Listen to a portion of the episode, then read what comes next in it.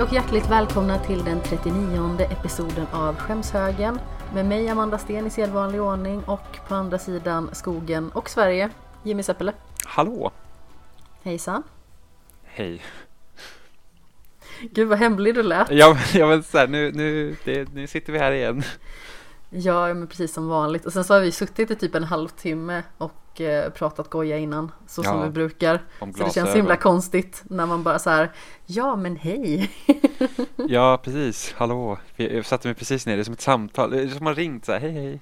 Precis, så spontant. Ja, verkligen. Hur är det? Eh, det är faktiskt bra. Faktiskt. Faktiskt? Ja, faktiskt bra. Det brukar vara bra i och för sig, men det, det är bra. Har haft en väldigt så här, produktiv dag i skolan.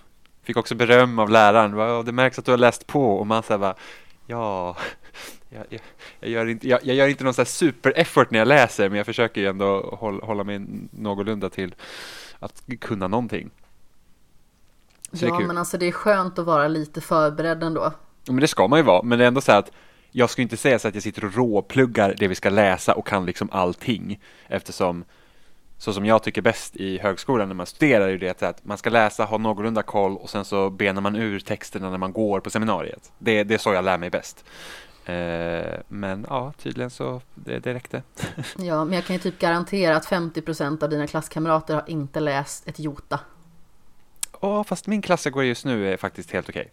Alltså de, de, de, de verkar ändå göra De det är de ska. helt okej. Ja, men alltså jag har, man har ju haft många så här mardrömsscenarion liksom.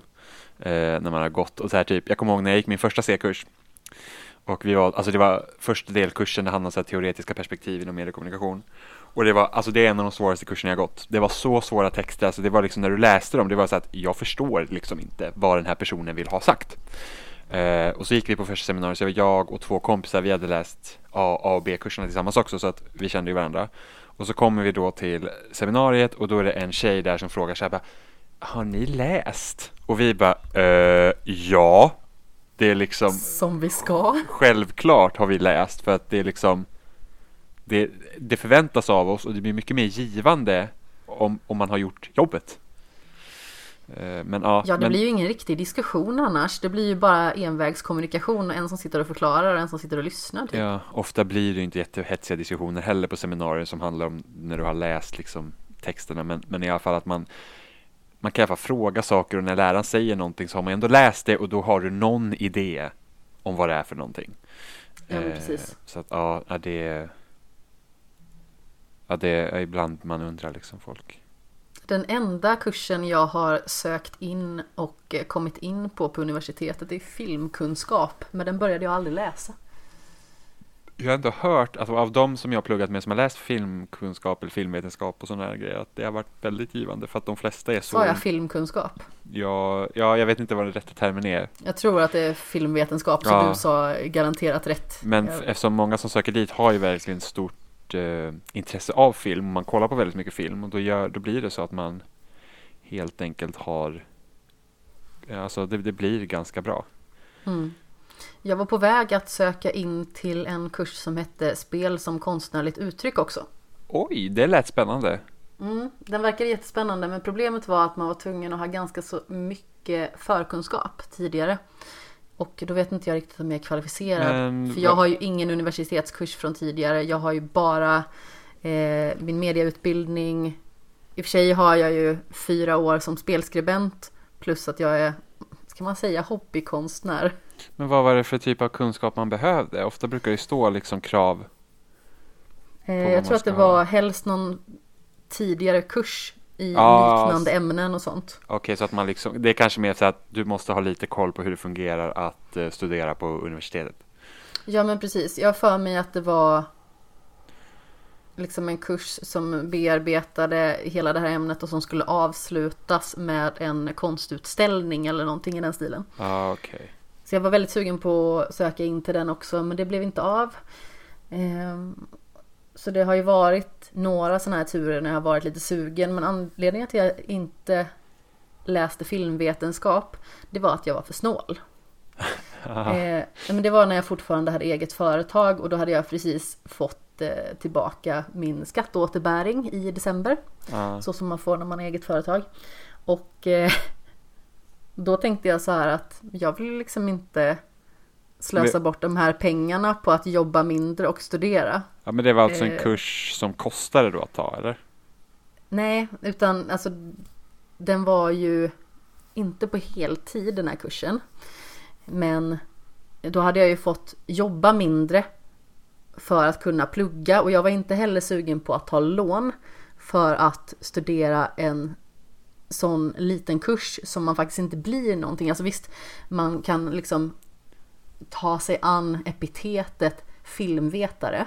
Ja. Men man får ju liksom inte något, eh, ska man säga, något intyg eller någon form av eh, examen eller någonting Nej, sånt. och den kan ju det är kanske liksom vara- bara, du har läst det här i ett halvår. ja, och den kanske också kan vara svår att baka in i en framtida examen.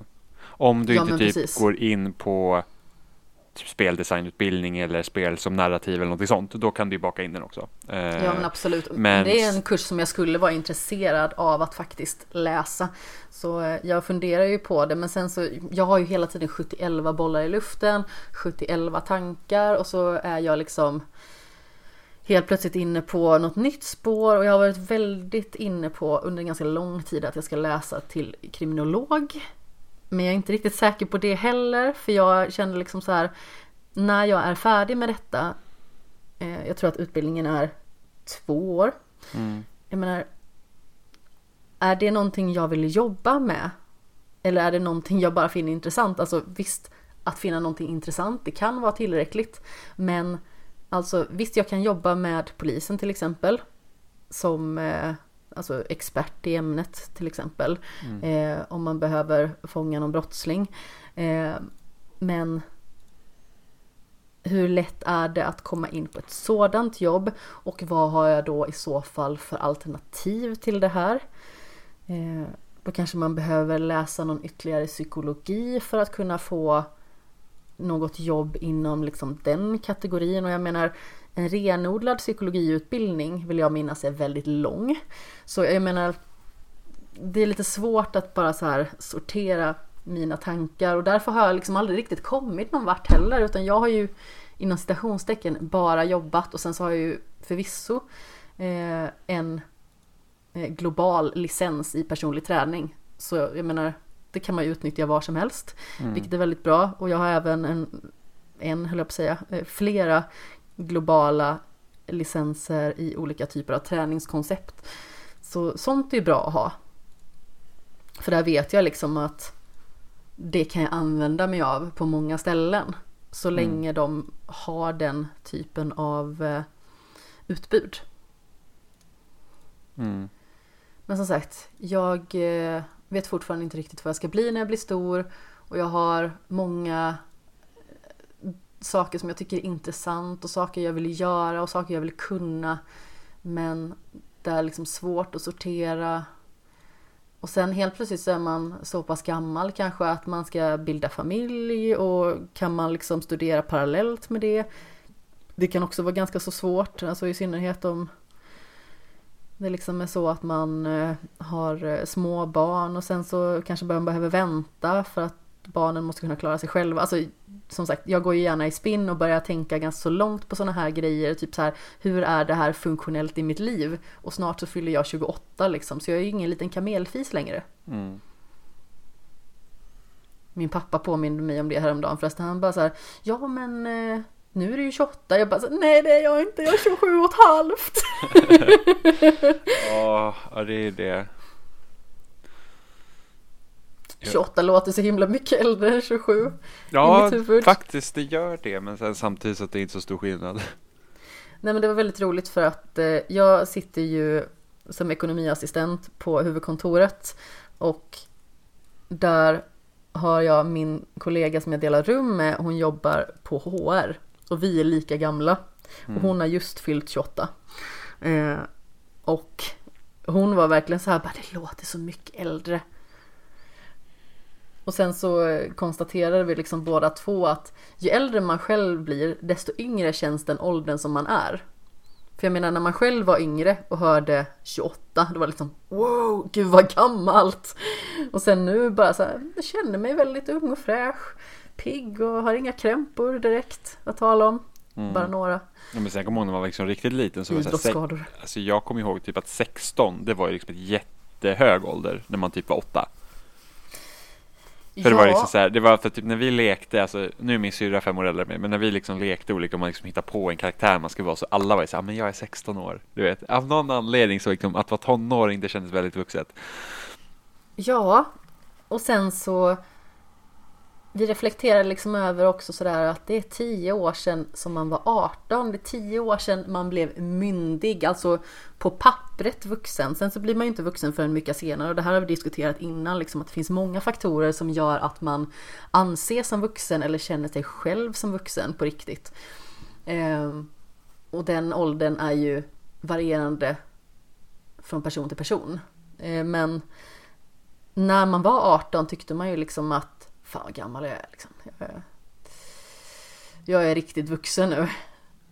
Och sen så kollar man idag på 18-åringen och bara fasen vilka små kamelfisar, de vet ju ingenting om livet. Nej, men alltså det är så att någon säger att de är 20 och man bara, "Uff, du är, du är liten. Ja men man bara såhär, åh lilla vän, klapp klapp huvudet. Ja. Ja men lite så att, att vara någon är 20 det är liksom, jag kommer ihåg när man själv var 20 och kände så här, nu är man rätt, alltså man har bli- ändå blivit i en viss ålder här. Men nu när man tänker så att någon, så här, man går tillsammans med någon som är 20 år liksom på universitetet, man var så här, åh du är så ung. Man bara säger, är du ens färdigutvecklad människa? Men typ, och sen beror det lite på vad man är, alltså vad den är som person. Jag har ju gått med liksom personer som är 20-22 och de känns liksom lika gamla som en själv. Och sen har man gått med andra 20-åringar och man säger bara, du har ingen koll. Liksom du är så liten i din utveckling. Ja men precis, men det är återigen så himla individuellt. Jag är ju en person som alltid har setts på som äldre. Ehm, så redan när jag var kanske 12, någonting i den stilen, så var det ju folk som trodde att jag var mycket äldre.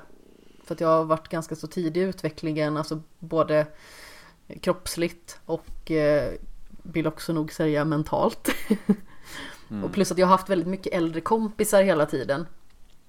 Så jag menar, jag vet bara när vi hade någon form av eh, after work på en eh, gymanläggning som eh, jag höll hus på.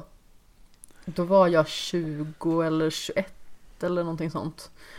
Och eh, då var jag så pass ung så jag blev inte insläppt på flera av de krogarna för vi skulle bara sätta oss och prata och ha lite trevligt liksom och de ville ta någon öl och sådär. Men jag blev inte insläppt.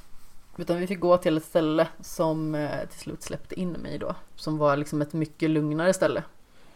Mm. Så då var det lördag och då är det oftast eh, 25-årsgräns på Avenyn. Och jag menar alla de vet ju liksom att jag dricker ju typ inte. Eh, och gör jag det så är det typ kanske någon cider eller sådär. Mm. På sin höjd.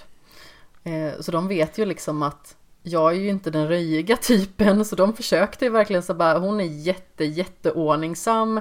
Eh, hon blir inte alls några problem, vi tar hand om henne. De här vännerna var liksom eh, åtta år äldre allihop. Mm.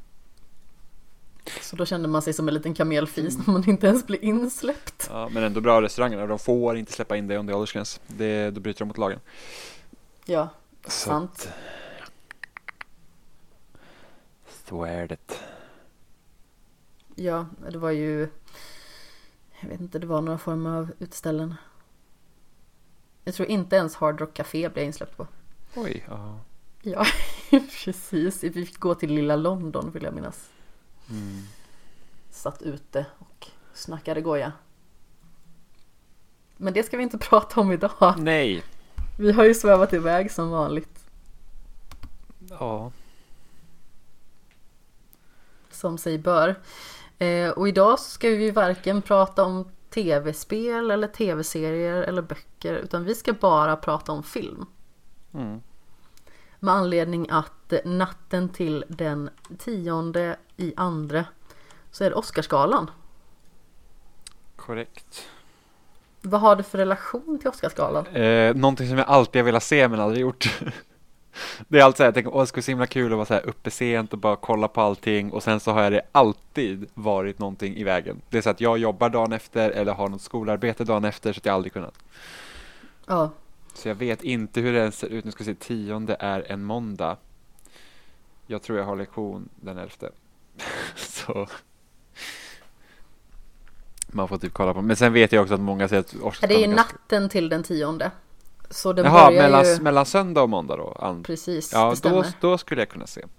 Eh, Ja, det kan ju inte jag för att jag har ju varit på Retroresan Meetup hela helgen som kommer och jag brukar gå upp så att jag börjar jobba vid sju på morgonen när jag jobbar i Alingsås, vilket jag kommer göra på måndag och jobba i Göteborg tisdag onsdag istället den här veckan som kommer. För att då... Eh, det, jag har ju hört att många som tittar på det, det är så himla mycket där de liksom så här tittar på folk som går på röda mattan och kommenterar deras kläder och jag är så bara, jag är inte intresserad direkt av det. Nej, alltså det är ju fruktansvärt ointressant känner jag. Ja, det är så bara, åh den här klänningen och man så bara, ja, det är klänningen ja. Ja, och sen så är det väldigt mycket så här irrele- irrelevanta frågor. Jag har för mig att det var Taylor Swift som hade fått frågan liksom Tar du med dig någon eh, snubbe hem ikväll? Hon bara såhär, nej jag ska umgås med mina kompisar, sen ska jag hem till mina katter. Ja, jo men och sen så typ också, det är ofta så med kvinnliga eh, skådespelare och, och så. Eh, alltså, äv- alltså kvinnliga pristagare och nomineringar och överlag, eller kvinnliga gäster om man kan säga så, de liksom behandlas ju annorlunda än vad deras manliga motparter gör.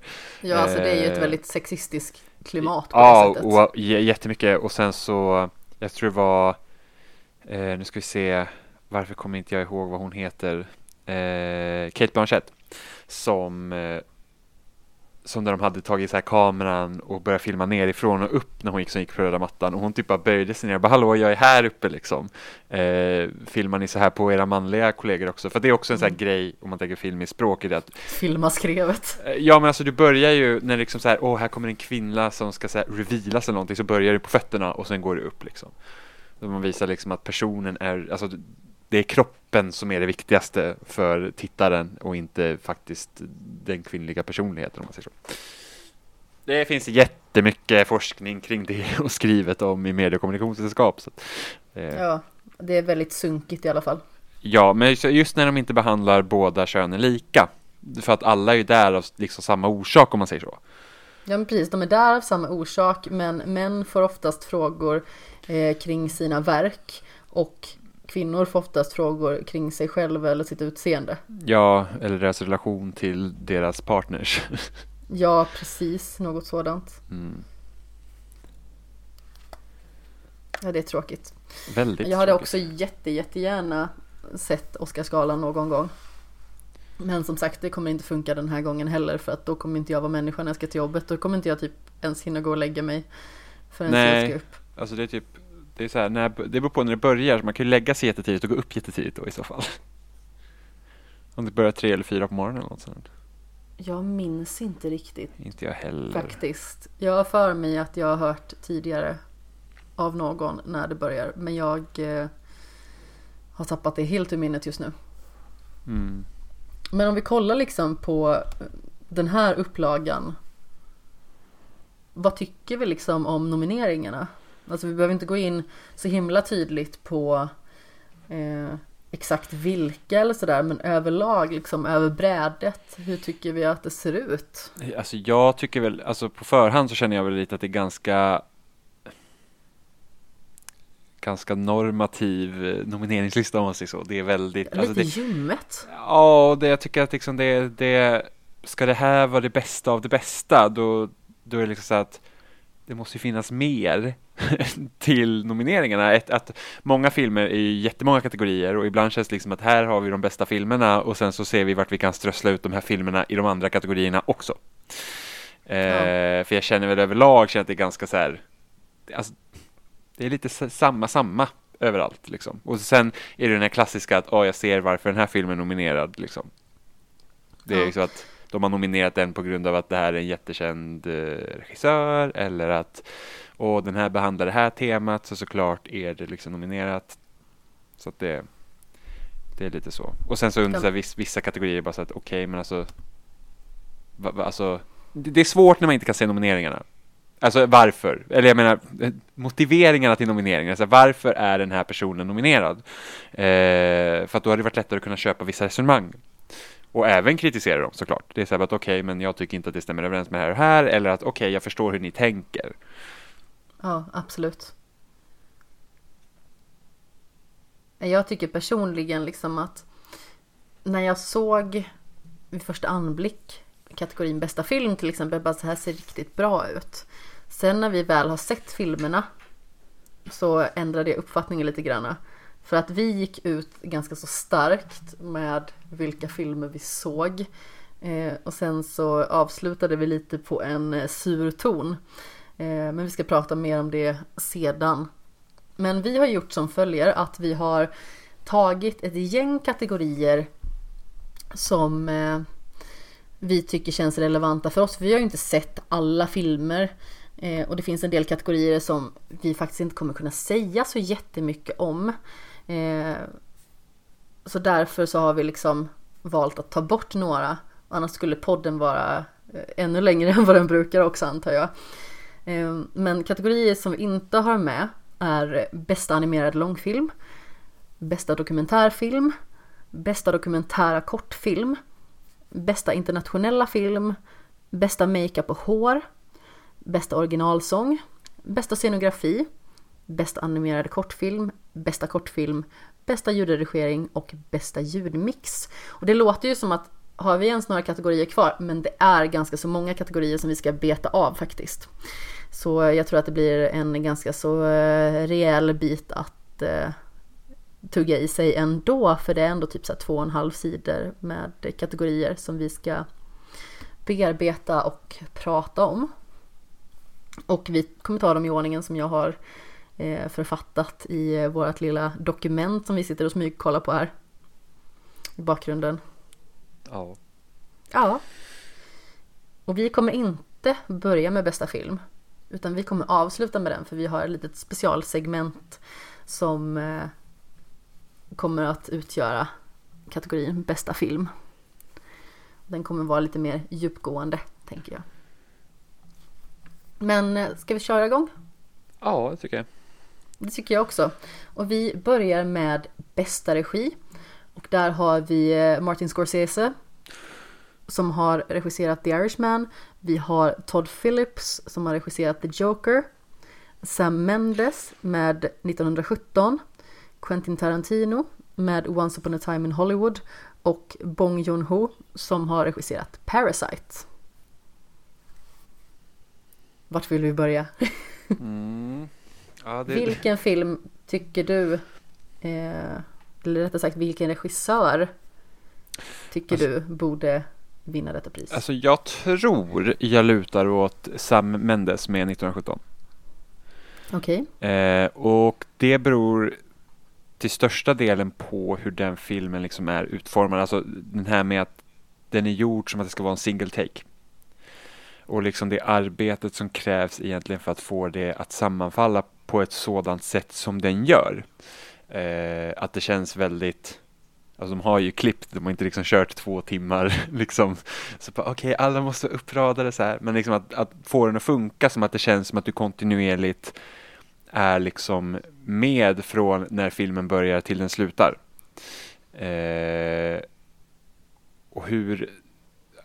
Det, det är bara, den är gjord på ett sånt sätt att det känns väldigt liksom, alltså du tas med på det sättet att, att du känner dig så närvarande, att det, det är en, det är en ganska intim krigsfilm som eh, inte vilar på spektaklet utan du har de här två personerna som man följer Eh, och speciellt då den ena som är huvudrollen helt enkelt. Eh, som ja. liksom handlar i, i, i center. Det, det, är inte konflikten i sig som är det stora fokuset utan Nej. det är hur de här två soldaterna ska kunna utföra det de gör och vilka liksom problem de hamnar på på vägen. Ja men precis, det är ju liksom inte krigsrunk. Det är ju liksom inte en enda lång krigsfilm per definition. Utan det skildrar krig från ett helt annat perspektiv. Ut, mer utifrån individen som har ett uppdrag. Precis, eh, och det är liksom inga... Och eftersom kameran liksom är den följer just de här två karaktärerna så får du ju heller aldrig som tittare en helhetsbild av hur det faktiskt ser ut utan du är ju väldigt fast liksom käglad till den här karaktären. Eh, sen så trodde, alltså, sen så är det så här, det var samma sak när man pratade om att God of War skulle ha sitt spel liksom i en, i en enda tagning. Eh, och då kommer det till det här med att hur får man tid att gå i en sån grej? Eh, och det finns ju ganska Alltså, det finns ju saker man kan göra med det. Liksom att okej, okay, säg att vi ska spola fram en vecka. Eh, då kan man göra det i en singeltagning. Och det är något som de inte gör i den här filmen. Utan den, den pågår ju under kanske en, en och en halv dag totalt.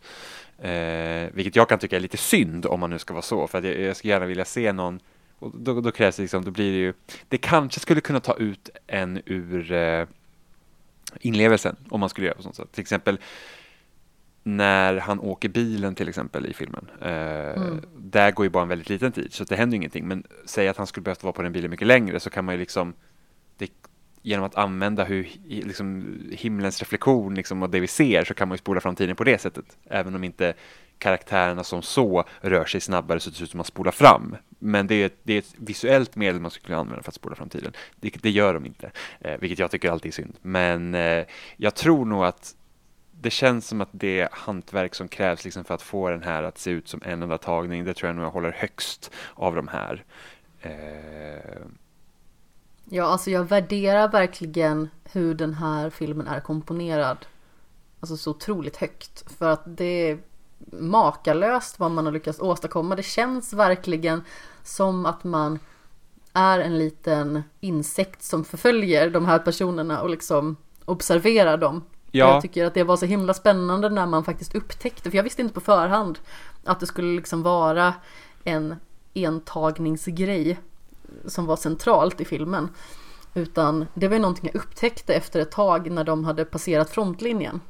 Ja, jag var där också för att jag var, för att det börjar ju med att karaktärerna, de, de, han sitter och sover vid ett träd. Eh, mm. Och det är där det börjar. Och sen så går de liksom igenom vallgravarna. Visst heter det vallgravar? Det gör det va? Jag Eller... vågar inte riktigt uttala mig för, om det. För det, det skyttegravar. Ja, skyttegravar, tack. Skyttegravar som går igenom där. Jag bara, det var någon gång när de kommer fram liksom till när de ska få uppdraget. Då är jag så här. De har fortfarande inte haft ett klipp. Eftersom man liksom, man, man är nästan som den tredje personen här. Det var jättebra att du sa det, att man liksom är som att man observerar. För att du är en observatör, vilket gör att du inte heller får se allt som huvudkaraktären ser. Eh, speciellt när man kommer in mot slutet och eh, huvudkaraktären har liksom åkt ner för en, eh, en å, eller och, och sen går han upp liksom... En flod. En flod. Så går han upp liksom vid eh, en kulle och han hör liksom någon musik eller någonting längre bort. Och, och då blir man så att vad är det som Alltså vad får vi se över kullen? Han ser ju någonting som inte vi gör och kameran vänder inte heller på sig så att vi också ska få se det. Så att vi ser ju inte vad han ser utan vi är bara en observatör i hans område. Eh, vilket också är, bra. Och sen så kommer jag ihåg också att när vi satt och kollade på den här på bio så var det också att musiken gör ju också ett väldigt bra jobb eh, på att bygga upp stämningen och spänningen. Inte på samma sätt som till exempel Dunkirk gjorde, för att där var det väldigt så här att du blev stressad av musiken. Eh, ja. Vilket gjorde att man var så här, oh shit liksom. Det är som alltså, jag känner att typ mitt hjärta går i 180 och ingenting har hänt. Men det är liksom musiken som bygger upp det.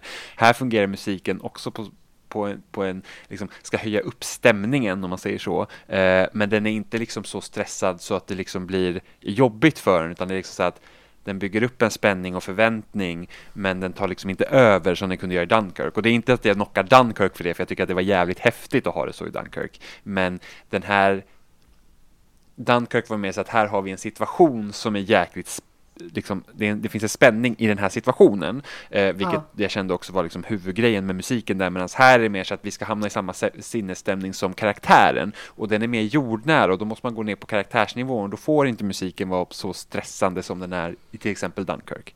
Nej, men eh. precis och filmen jobbar extremt bra med att bearbeta ljud i relation till avstånd.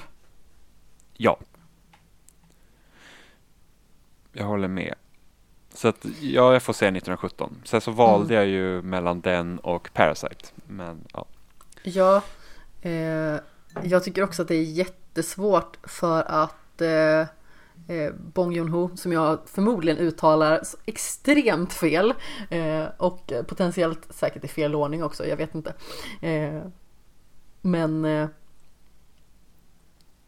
har skapat liksom något väldigt speciellt med Parasite och jag tycker att eh, sättet som man har fått karaktärerna att jobba med varandra är eh, väldigt slående och det är ju inte bara skådespelarens förtjänst.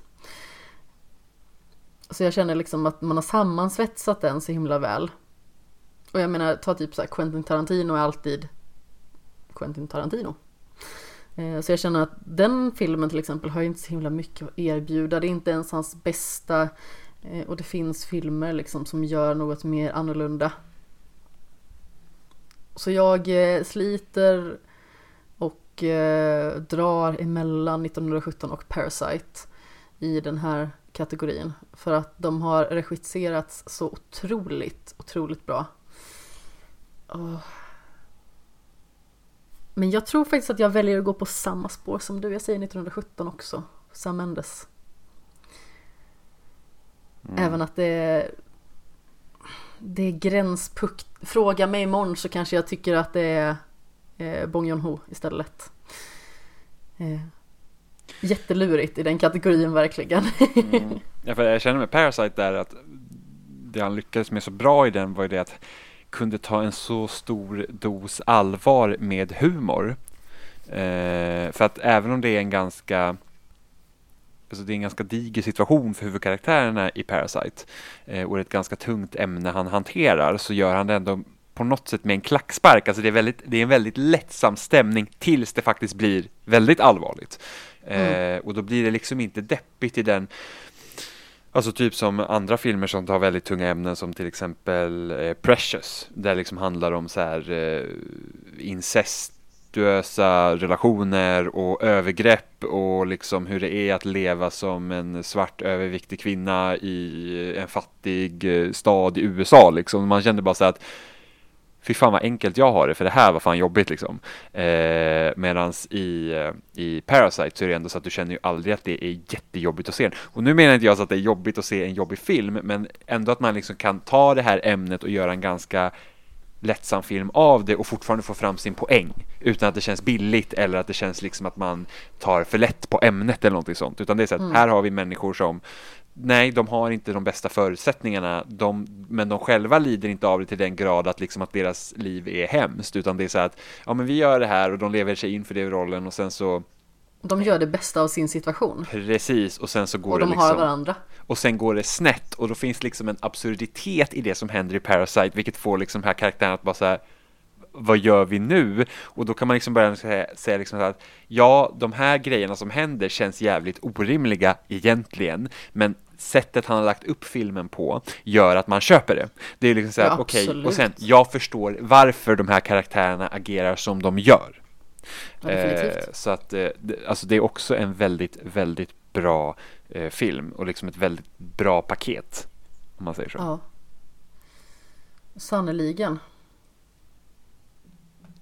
Ska vi gå vidare till nästa kategori? Ja. Då går vi in på bästa kvinnliga huvudroll. Yes, och här, jag har ju bara sett två av filmerna. Får jag säga nominerade. först? Yes. Vilka det är Ja, absolut! Nominerade. Jag bara la la la! Jag nominerar mig själv för att jag är viktig. oh, Jesus. Jag bara derailar eh, och fortsätter att göra det. Jag har inte heller sett alla filmer. Det är ju så att vi har inte sett alla filmer som rör alla nominerade i alla kategorier utan vi har fokuserat på att se alla som är nominerade till bästa film. Sedan så är det ju eh, många som återkommer där. Och sedan kanske man har råkat se någon annan film ändå. Men eh, vi har eh, Cynthia Erivo, vill jag uttala det, förmodligen fel. Eh, som spelar huvudrollen i Harriet. Scarlett Johansson i Marriage Story. Saoirse Ronan i Little Women. Charlize Theron i Bombshell och Renée Zellweger i Judy. Nu Jimmy. ja, Varsågod. som sagt, jag har ju bara sett två filmer eh, och jag känner inte riktigt att någon av dem är ju någon som jag skulle vara så här att den där är det. Eh, jag skulle kunna tänka mig att Renee Zellweger i Judy är skitbra för att det är en skådespelare jag tycker om. Eh, men av de hon här... känns lite upp och ner dock. Det känns som att hon har gjort väldigt många tveksamma roller eller kanske tveksamma val av filmer. Men ta en sån roll till exempel som Bridget Jones Diary. Eh, tycker jag att hon är fullkomligt underbar i. Alltså jag har aldrig sett... Alltså eh, den första filmen. Ja, jag förstår. Jag har aldrig sett henne, jag har aldrig sett henne spela dåligt i någon film jag har sett. Med henne i. Eh, som till exempel, åh vad heter den filmen nu då? Med eh, Nicole Kidman och Jude Law. Eh, Åter till Cold Mountain. Ja, Den är ju helt fantastisk. bra. Den är jättebra. Jag tror hon vann en Oscar för den filmen. Som bästa kvinnliga biroll. det är inte helt omöjligt För att jag vet att hon har vunnit en Oscar. Så att jag kan mycket väl tänka mig att det är för den filmen också. Alltså den är, den är väldigt bra. Men av de här som jag skulle få välja så skulle jag nog välja Scarlett Johansson i Marriage Story. Det skulle jag också göra. Eh, men jag kan liksom inte så motivera att hon borde vinna den på grund av det här, utan det är väl så här att ja, jag vet inte, Little Women gjorde inte riktigt någonting för mig. Jag kände att den var ganska, det kände att ungefär den hade den här naiva eh, liksom inställningen till det livet de lever lite som av den typen av böcker hade när den skrevs.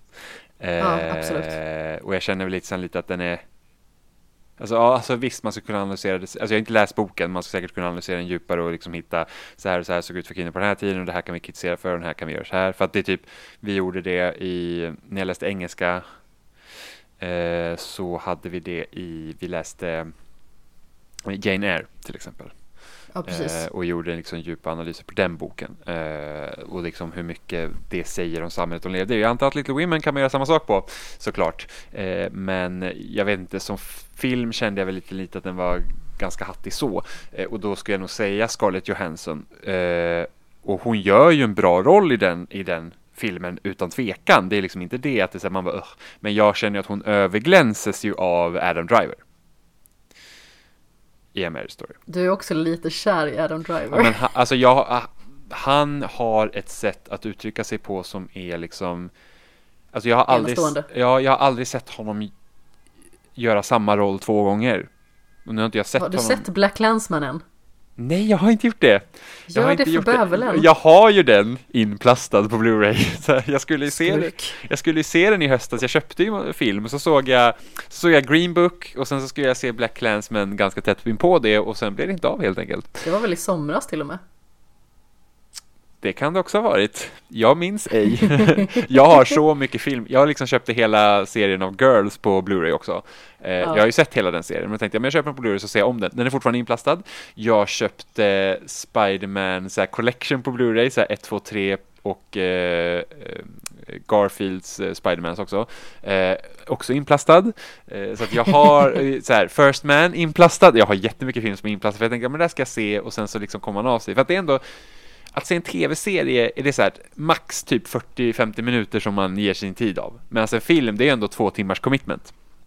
Ja men precis. Det är det är svårt också att pausa i det så att det blir naturligt. För att vissa filmer behöver man se i ett svep. Och det är inte alltid som man kan göra det. Och sen måste man vara i ett visst mode när man ser dem också. Det är så här typ Absolut, att ja, man ska se så här, ja, man ska se så här 2001 eh, eh, Space Odyssey. Space Odyssey och man var så här, det är ingenting man bara så här, nu ser vi den och det känner jag för jag vill se en film. Eller typ, jag har, ja, jag har ju också eh, Blade Runner 2048 49. 49 har jag också på Blu-ray. Den såg jag på bio förresten och så köpte jag den på Blu-ray för att på bio. självklart vill jag ha den på Blu-ray också. Den är också inplastad fortfarande för att jag har fortfarande inte haft liksom så att nu vill jag se den. Men eh, Scarlett Johansson i Mary Story absolut gör, gör en bra roll. Det jag känner att bästa där är att hon väldigt naturlig i liksom i den situationen som, som filmen utspelar sig i. Eh, och även om båda karaktärerna, hon och Adam Drivers, gör liksom tveksamma val, att man ifrågasätter dem, så känns det inte som att, åh, vilken, alltså, gud vilken hemsk människa det här är, och gud jag kan inte alls liksom eh, vara med på det här, man säger så, Nej. utan man liksom, man förstår motiveringarna bakom den och jag tycker ändå det finns en viss Alltså hon spelar ju ändå på ett sätt så att man, det är inte svårt att relatera, medan man Mm. kan känna att någon annan person kanske hade gjort den här rollen och man bara så här nej jag kan inte liksom, den här människan tål jag liksom inte. Alltså, eller den här karaktären tål jag inte. Nej men precis, alltså det som gör att jag säger att det är Scarlett Johansson i Marriage Story. Det är att jag tycker att hon förmedlar den desperationen som hon känner som karaktär så fantastiskt bra. Jag tycker att hennes roll är väldigt gripande och man känner verkligen som henne, även att jag liksom inte liksom är en mamma eller haft moderliga känslor på det sättet så känner man verkligen med hennes karaktär. Hon gör väldigt många liksom besvärliga val och man känner liksom bara att men gud vad gör du så här för? Och sen så tänker man efter bara men det är inte så konstigt. Det här är vad hon vill och hon kämpar för det och det är en förbaskat knivig situation för båda två. Och båda har gjort saker som inte är bra och inte gynnar någon. Mm. Så eh, därför tycker jag definitivt att det är hon. Renée Zellweger i Judy, alltså det är bra, absolut. Jag känner liksom inte riktigt att det är Oscarsmaterial. Eh, Saoirse Ronan, precis likadant. Hon är alltid bra. Däremot så känns inte filmen tillräckligt bra. Den främjar liksom inte henne. Nej. Eh, och hon gör liksom ingenting särskilt eller utmärkande. Hon är bara bra så som hon brukar vara. Eh, jag tycker hon har gjort starkare roller till exempel i Lady Bird och i eh, Brooklyn. Ja, Lady Bird, alltså Lady Bird definitivt. Alltså, där gjorde hon ett superbra jobb. Jag, jag, jag tyckte inte Lady Bird var lika bra som jag trodde den skulle vara. Men, eh, alltså både hon... Samma här. Både Jag tycker hon, att väldigt många hyllar den så otroligt mycket. Och eh, jag känner liksom att det var en bra film. Det var en väldigt bra film. Men det är liksom inte något form av livsomvälvande spektakel. Nej, men både hon och sen hon som spelar mamman är skitbra. Alltså jag tycker hon, hon som spelar mamman, alltså jag kommer inte ihåg hennes namn. Eh, men man har ju sett henne. Jag har ju liksom sett henne så himla många gånger och hon är, hon är en riktigt vass skådespelare alltså. Så hon var ju med, alltså första gången jag såg henne i någonting det var i Desperate Housewives. Hon var gästkaraktär där i ett avsnitt där hon eh, där hon håller en hel butik liksom gisslan för att hennes man har eh, vänsterprasslat. Och hon bara Jaha. så här, fuck this, så hon går in i den här butiken och bara så här att han ska liksom typ dö. Och han låser in sig på sitt kontor och liksom hela större delen av avsnittet utspelar sig i den här butiken. Eh, och det är typ ett av de bästa avsnitten i hela serien. Och att det är en sån himla spänning och hon är verkligen så här, hon går verkligen från att vara så här typ att, ja men liksom se som en rimlig person till att bara så här snap liksom. Och så går hon in dit och bara så här, okej nu ska jag lägga korten på bordet här. Jag håller er som gisslan, liksom take it or leave it liksom. Ni, ni deal with it. Jag ska ha min man här utifrån för att han har gjort de här, de här grejerna. Eh, och sådär. Så det handlar väldigt mycket om så att oj vad jobbigt det var för henne, men alla har skit de går igenom. Alla tar inte en hel butik som gisslan till exempel. Ja, men det, det är liksom jättebra. Desperate Housewives har väldigt många bra moments i, i sig. Eh, och det var där jag såg henne första gången och sen spelar hon ju så här Sheldons mamma i Big Bang Theory. Sen kommer jag inte ihåg någon annan film jag också sett henne, men hon är, hon är jävligt vass. Eh, Jag tror att eh, många kan underskatta henne. Eh, men hon, hon är verkligen skitbra. Ja. Ja, det var min Absolut. utläggning om en skådespelare som inte har nämnt min namn och som inte är med i bästa kvinnliga huvudrollskategori. Nej men precis. Eh, nej men det är klart att vi behöver sväva iväg lite grann för Jag ska, jag ska att eh, se vad hon heter. poänger. Jag ska se vad hon heter för jag känner att hon behöver upprättelse. Eh, för det, det känns lite t- tveksamt att jag bara, hon är så jävla bra. Sen, bara, vad heter hon? Laurie Metcalf heter hon. Eh, Ja. Och hon, hon är verkligen alltså kanon. Eh, oj, hon har varit med i Scream 2, vad kul. Oj, Ja. det är ju den bästa Scream-filmen. Nej, det är den sämsta. Om man inte räknar de nya då. alltså, Vänta lite. Tvåan är definitivt inte sämst. Ja. Trean är nej, jag vill minnas att i särklass sämst. jag ville minnas att tvåan var sämst. Men det är också länge sedan jag såg dem. Jag tycker ettan är utan tvekan bäst. Eh, Tvåan är lite bättre än ettan. Ja, jag, alltså jag kan inte uttala mig mer än, än, än vad jag sa för att det är så länge sedan jag såg Scream. Eh, men men så, som eh, typ 9-10-åring så svär jag vid att Scream 2 var sämst. Ja, fast eh, tioåriga Jimmy har fel. ja. Så att, men hon, hon, är, hon är jättebra i alla fall. Vi går vidare till bästa manliga huvudroll och där har vi Antonio Banderas i Pain and Glory. Även känd som eh, Dolor y Gloria, eh, som är originaltiteln. Eh, Leonardo DiCaprio i Once upon a time in Hollywood. Adam Driver i Marriage Story. Joaquin Phoenix i Joker och Jonathan Price i The Two Popes. The Two Popes ska jag vilja se. Den finns väl på Netflix? Jag vet att de har haft en serie om påven på Netflix. Jag vet inte om det är filmen dock. Det kanske det inte är. Lite eller det var HBO som hade en serie som hette The Pope. Med, Jaha, okej. eh, med jag eh, vad var det, Jude Law så- som spelade, nej The Young Pope hette den till och med, som spelade, han spelade påven, Ja. tror jag. Men jag för mig att The Two Popes finns på Netflix. Men som sagt, jag skulle inte ta gift på det. Så eh, Jag- jag- sätt mig inte på pottkanten här. Jag ska se, jag ska, jag ska kolla på Netflix. Mm. Eh, eh, eller det kanske och med Amazon Prime som har eh, The Young Pope till och med. Eh, Så det är det du kollar nu, vilken som har The Young Pope. Jo, men The Two Popes är med. Den är ju banne mig Netflix-producerad. Ja men det var ju det jag trodde. Ja, men du, du hade helt rätt. Det här ska vi Ja. sätta på eh, min lista. Så, Ja, kommer jag, så kommer jag aldrig se den. Förmodligen inte för att Eh, din lista är Min lista är jättelång. jättelång och sen, sen, sen ibland känner man så att nu vill jag se det här och sen så bara, de har tagit bort den. Så bara, Åh nej. Jag tycker fortfarande att Netflix borde vara så att åh, du har den här i din lista. Den här kommer du inte kunna se efter det här datumet så får man ett mail om det. Men det gör de inte. Av Nej, den. Ja men av den anledningen tror jag för att de vill inte att de vill inte uppmärksamma sak, att saker försvinner. Nej, det är ju klokt. Alltså det är ju ett smart grepp. Ja fast samtidigt jag blir bara irriterad när jag har satt något på min lista och vill se det och sen så plockas det bort en vecka senare typ. Jo, Det var ju det är som när lite jag såg eget ansvar också dock. Jo men liksom det finns ingen Om jag liksom har 20 filmer i min lista Jag kommer inte gå in och kolla varje dag På de filmerna och se om de finns där eller inte Speciellt inte om det är snart de går ut. Jag, jag vet att det, när de hade Fish Tank på Netflix så hade jag haft den i min lista. Och sen så av en slump gick jag in och kollade på den och bara, ja ah, men vi kommer ta bort den här filmen typ om två dagar. Och jag bara, shit, då måste jag kolla på den. Så såg jag den och den var jättebra. Eh, Ja. Och jag hade varit lite sur om jag hade missat det. Men samtidigt är det så att när de lägger till nya säsonger på tv-serier du har på din lista eller någonting sånt då tycker jag också man borde få med det. Hej, du har sett alla säsonger den här, nu har den nya säsongen kommit. Eh, För det var typ när jag såg Weeds på Netflix, då hade de alla säsonger utom sista. Och sen så av en slump så tittade jag upp så här, men när borde inte Weeds komma snart, liksom så här typ två år senare, då fanns den där. Och det var det ingen som eh, uppmärksammade mig på, så att det, det tycker jag de borde göra.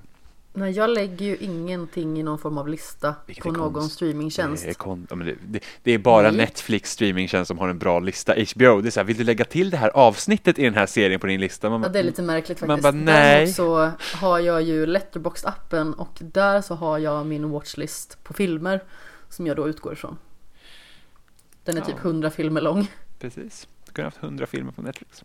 Nej, det är jätteonödigt. Jag tycker att det är bättre att eh, kolla där för då kan jag liksom sålla ut det. Men har jag tillgång till den här filmen just nu eh, och vill jag se någon annan istället om inte den finns. Så då kan man liksom basera det på ett vidare spektrum. Men vilken eh, liten snubbidubb tycker du ska få Oscar som bästa manliga huvudroll? Alltså det här är också svårt tycker jag. Eh, jag har inte sett Pain and Glory, jag har inte sett The Two Popes, så de går bort. Eh, jag tycker inte att Leonardo DiCaprios roll i Once upon a time in Hollywood är Oscars material, även om han gör en väldigt bra roll, men det känns Han gör en också... jättebra roll Jag men, vet, men det, det är känns- liksom inte någon form av Det är samma sak som jag sa med Saoirse Ronan innan Ja, eh, Att De gör det de brukar, de gör bra roller, de är aldrig dåliga. Nej men den, Eh. den känns också väldigt mycket Leonardo DiCaprio, alltså han gör typ, alltså hans roll där känns väldigt lik liksom den rollen han också gör i Django Unchained, liksom, lite, lite samma Lite samma aura om man säger så, även om han inte spelar ett lika stort svin i Once upon a time in Hollywood som han gjorde Och i lite Django Unchained. of Wall Street också. Ja men precis, det är liksom den, och, och typ The Great Gatsby, det är liksom den typ av roll han har. Eh, jag tror att om den filmen hade fokuserat mycket, mycket mer på hans karaktär än både Brad Pitts och eh, Margot Robbies karaktär. Då kanske man har sett annorlunda ut, man har fått komma honom närmre. Han gör ju, alltså de scener han är med i så är han väldigt bra, men jag tror att liksom hade den, hade den enbart, alltså, eller majoriteten handlat om honom, eh, då tror jag att man kanske hade sett det på ett annat sätt, kanske. Ja, förmodligen. Eh, för mig står det ju mellan Adam Driver och eh, Joaquin Phoenix. Men jag kommer att säga Joaquin Phoenix på grund av att det är han som gör hela Joker. Det är hans förtjänst i mångt och mycket att den filmen blev så pass bra som den var. Ingen annan skådespelare har kunnat göra det som han gjorde. Han är verkligen helt utomordentlig. Alltså sättet han spelar liksom med så mycket olika nivåer. Från det här galenskapsskrattet till det väldigt inåtvända. Alltså allting i hans minspel, hans detaljrikedom i sitt skådespel, det är fasen makalöst. Och jag tycker Adam Driver gör en jättebra roll i Marriage Story också. Och det liksom finns så mycket som man liksom känner med honom i hans roll. Däremot så tycker jag på något vis att Adam Driver han känns fortfarande lite juvenil på något vis. Hur menar du? Eh, nej, men han känns liksom inte som att han är i fadersfigursåldern. Alltså jag vet att det är svårt att säga så naturligtvis. Men jag vet inte. Det känns som att om vi tar Scarlett Johansson eh, så känns hon väldigt mycket mer som en tydlig alltså förälder, alltså nu säger inte jag att han spelar dåligt som förälder, men jag vet inte, det är någonting med hans eh, uppenbarelse som... Men eh, kan inte det också varit lite meningen med tanke på att han la så stort fokus på sin egen karriär? Jo men förmodligen, men sen så det kan vara att vi också har sett honom i till exempel Star Wars där det känns som att han är mycket yngre så det kan vara en sån grej också som gör liksom att jag tycker att han känns lite ung. Mm. Men eh, som sagt, jag tycker Joaquin Phoenix gör Joker. Och han är Joker. Alltså bästa skådespelare Jokern som eh, har gjorts, tycker jag. Eh, han är verkligen jag förstår liksom inte hur han gör det. Han är en så himla, alltså på kornet skådespelare verkligen. Mm, alltså, så himla bra. Alltså jag, har, alltså jag såg ju Joker i morse mm. igen. Vilket var för att när vi, när vi såg den på bio så somnade jag. Eh, ja, och, och nu fick hela jag, mitten är nu fick jag faktiskt reda, Nu fick jag faktiskt reda på hur mycket jag hade sovit också. Så att jag somnade 20 minuter in. Eh, vaknade när han hade ihjäl sin morsa somnade igen och såg sista halvtimmen. Så jag såg totalt eh, 50, minuter. 50 minuter av filmen, vilket är i princip hälften. Men jag såg början och slutet så jag kunde inte, alltså den andelen Thomas Wayne var med i filmen och vilken vikt den karaktären hade hade ja. inte jag någon aning om förrän nu och då känner jag så här att det gjorde filmen ärligt talat sämre. Eh, just på grund av att den är för kopplad till Batman på ett sätt som jag tycker liksom tar lite ifrån resten av filmen. Jag tycker att det inte helt stämmer. Alltså personligen. Jag tycker att det som gör att bägaren rinner över lite granna mot Batman-hållet det är att man får se eh, Thomas och eh, Martha Wayne bli mördade igen. Det är så otroligt onödigt. Eh, hade de bara skippat det så hade jag köpt det rakt av.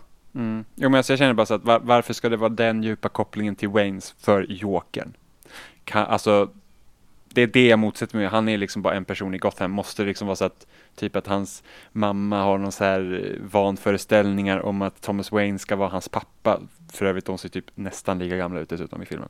Eh, och, och, det liksom blir så här att nej, det, det blir liksom för mycket som film, det säger ingenting om Joaquin Phoenix roll som Jokern. För att jag tycker också att han är väldigt bra i den filmen. Alltså sättet han använder liksom Sättet han kan liksom ha, ha det här skrattet liksom och liksom ha, ha liksom den typen av sjukdom samtidigt som man bara ser hur han liksom man ser på karaktären att han liksom lider av att inte kunna kontrollera det. Det är liksom väldigt... Hans lidelse är ju så verkligen träffsäkert på något vis. Ja, och jag tror också, jag känner också att den här rollen är nog den som bör förtjäna bästa manliga huvudroll. Eh, för att sättet han spelar på är väldigt liksom, han, som sagt, han gör den filmen. Eh, nu mm. tycker inte jag att Joaquin Phoenix Joker är bästa Jokern, jag tycker fortfarande att det är eh, From the Dark Knight med, eh, varför kommer jag inte ihåg vad han heter, Heath Ledger. Ja. Eh, just för Så minnesvärd var han. Ja, just, just för att jag tror att Jokern passar in i det Batman-universumet, alltså i, i, The Dark Knight-universumet på ett bättre sätt än vad Jokern i Jokern gör. Eh, jag tror fortfarande att Jokern hade varit en bättre film om den inte hade varit kopplad till Batman. Ja, eh, mycket möjligt. Men med det sagt så vill jag ändå prata om Adam Drivers roll i A Marriage Story. Eh, Gör det. För att det är ändå, som sagt, jag, väl, jag väljer Joaquin Phoenix eh, efter om och men. Det jag tycker är så fantastiskt med Adam Drivers prestation i Marriage Story och hur de har valt att porträttera honom är det att oftast eh, när män ska vara med och visa känslor i film så tar de alltid till våld. Eh, mm. Det kan man även se i de filmerna vi har sett att när män har någonting de vill säga eller tycker är väldigt viktigt, då slår de varandra. Vilket är bara så att, okej, okay, var, alltså, var, alltså varför? Liksom måste, måste ni slåss? Liksom. Eh, det känns bara så himla gjort och att det känns som att det är liksom så här, åh, vi ska ha lite action i den här eh, annars dramafilmen så att eh, låt dem slå varandra. Eh, vilket även händer i Jokern när Thomas Wayne slår till eh, Jokern när, de, när de samtalar. Liksom. Man säger bara okej, okay, du kunde inte bara gått därifrån. Liksom. Mm. Eh, det känner jag bara så att nej, var onödigt. Eh, men just det att de, de lyckas också visa honom Alltså de har också en manlig karaktär som också visar känslor och Adam Driver gör det väldigt väl och det är liksom den scenen där han har det här stora bråket med Scarlett Johanssons karaktär. Oh, Gud, och han liksom bara typ Alltså han, bryter samman. Ja, han, han bryter liksom ihop och inte på det sättet att hon på något sätt liksom måste frukta för sitt liv som det så lätt hade kunnat bli, liksom att han liksom typ helt blir nästan galen liksom. Utan det är liksom han, han bara ser, alltså han är bara jävligt ledsen eh, och liksom bara bryter ihop och liksom att, att de ändå lyckas visa det och han gör det på ett sånt trovärdigt sätt också, att det känns verkligen som Alltså han bara når den punkten, att det är liksom så att hans föreställning om den relation de har haft och liksom hur det skulle lösa sig till slut är liksom, den rasas ju samman för att det kommer inte ske. Eh, och han mm. har liksom allt emot sig och sen så har de hamnat i den här spiralen där de gör inte saker som de hade planerat från början med den här skilsmässan utan de skulle liksom sköta det själva utan det är så att sådana som har varit med om skilsmässor tidigare, bara nej det kommer inte gå till så, du behöver ha det här och det här och liksom intala de här karaktärerna som redan är liksom i en ganska sårbar situation att göra val som kanske inte är riktigt, alltså som, som, som de kanske hade kunnat lösa utan det, vilket gör att det blir så himla mycket Och som är mer... rätt irrationella också. Ja, precis, alltså utifrån sett. Men i deras situation, det är såklart alltså, de misstänklighetsgörs ju av de här olika advokaterna och liksom familjemedlemmar Absolut. som, som eh, som de har runt omkring sig. Och sen just den här scenen liksom helt plötsligt kommer upp till ytan och det, liksom blir, det blir liksom för mycket. Eh, och att, liksom att de också får visa att det faktiskt inte alltid kvinnan som behöver bryta ihop. Eh, liksom ska börja liksom gråta. Det är hon som har övertaget. Precis, men det hade ju ändå varit, alltså, så, så, ser det ju oftast ut när man gör de här grejerna. Att det är liksom, det, männen de visar våld och kvinnor de bryter ihop. Alltså det är typ, den här tv-serien eh, Arrow till exempel, så är det ju så har du ju en kvinnlig karaktär där som hon är ju typ, eh, vad ska man säga, hon är ju typ deras IT-tekniker, hon har liksom koll på all kommunikationen mellan de som är medlemmar i teamet och hon gråter banne mig i varenda avsnitt. Det är liksom till den grad sig själv att hon, skådespelaren har liksom kommenterat att hon får alltid gråta. Men eh, när andra, när de manliga karaktärerna liksom har det svårt, sånt, det är inte någon av dem som gråter för att de är män och de ska vara tuffa liksom. Eh, så då tycker jag ändå att det är liksom bra att de också visar det i en film, liksom, för att det män har också känslor liksom och sen så, och sen så spelar han det så bra. Ja. Absolut. Så att jag valde mellan de två helt enkelt. Men det får bli Joaquin Phoenix för jag tycker att hans, alltså det, det är en speciell prestation som han har gjort. Ja men verkligen alltså Det är han som man minns mest ifrån den filmen. Ja. Han är väldigt eh, alltså, talangfull och kompetent och har så brett register verkligen. Ja, han har ett jättebrett register verkligen. Alltså, har du sett, har du sett, nu ska vi se, vad fan heter den? Det är också en film som vet finns på Netflix. Eh, och han spe, alltså det var en jättemärklig film som var med, den kändes verkligen udda. Och, då, och det känns liksom en blandning av liksom en, en mognare skådespelare, liksom en mognare roll och den rollen han gör i Girls. Eh, den var så, jag tyckte inte att filmen var jättebra, men Adam Driver är såklart bra. Eh, vi ska se vad den heter. Alltså det här är helt otroligt. Jag har en mobil med större skärm och jag skriver oftare fel. Än vad jag gjorde på en mindre telefon. Det heter, eh, Patterson heter den. Eh, den har 90 på Metascore. Eh, jag tycker inte att den är lika bra, men eh, man ser ju den för att man vill se på Adam Driver. Ja, Jag har också funderat på att se den, absolut. Ja. Men den var så himla lång häromdagen när vi skulle välja film. Jag och min mor skulle se film ihop. Då kan det alltid bli lite vad som helst. Alltså Ja. det är så himla roligt när jag kollade på typ hennes typ så här toppval. Då var det typ bara romcoms. Åh nej, typ såhär tio års, Ja. nej, inget, inget hate mot tio orsaker att hata dig för den är faktiskt bra, men typ så här hur man blir av med en kille på tio dagar. Ungefär. Eh, ja, med den fronten. Herregud.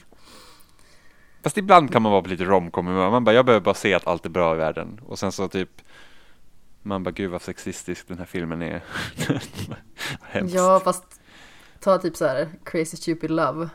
Ja, den, den är, är faktiskt, jättebra. Den, den är jättebra. Men det är så här, Ryan Gosling är så rolig i den. men det är ett undantag som bekräftar regeln mer eller mindre. Alltså Ryan. Ryan Gosling och eh, Emma Stone är ett jättebra liksom par.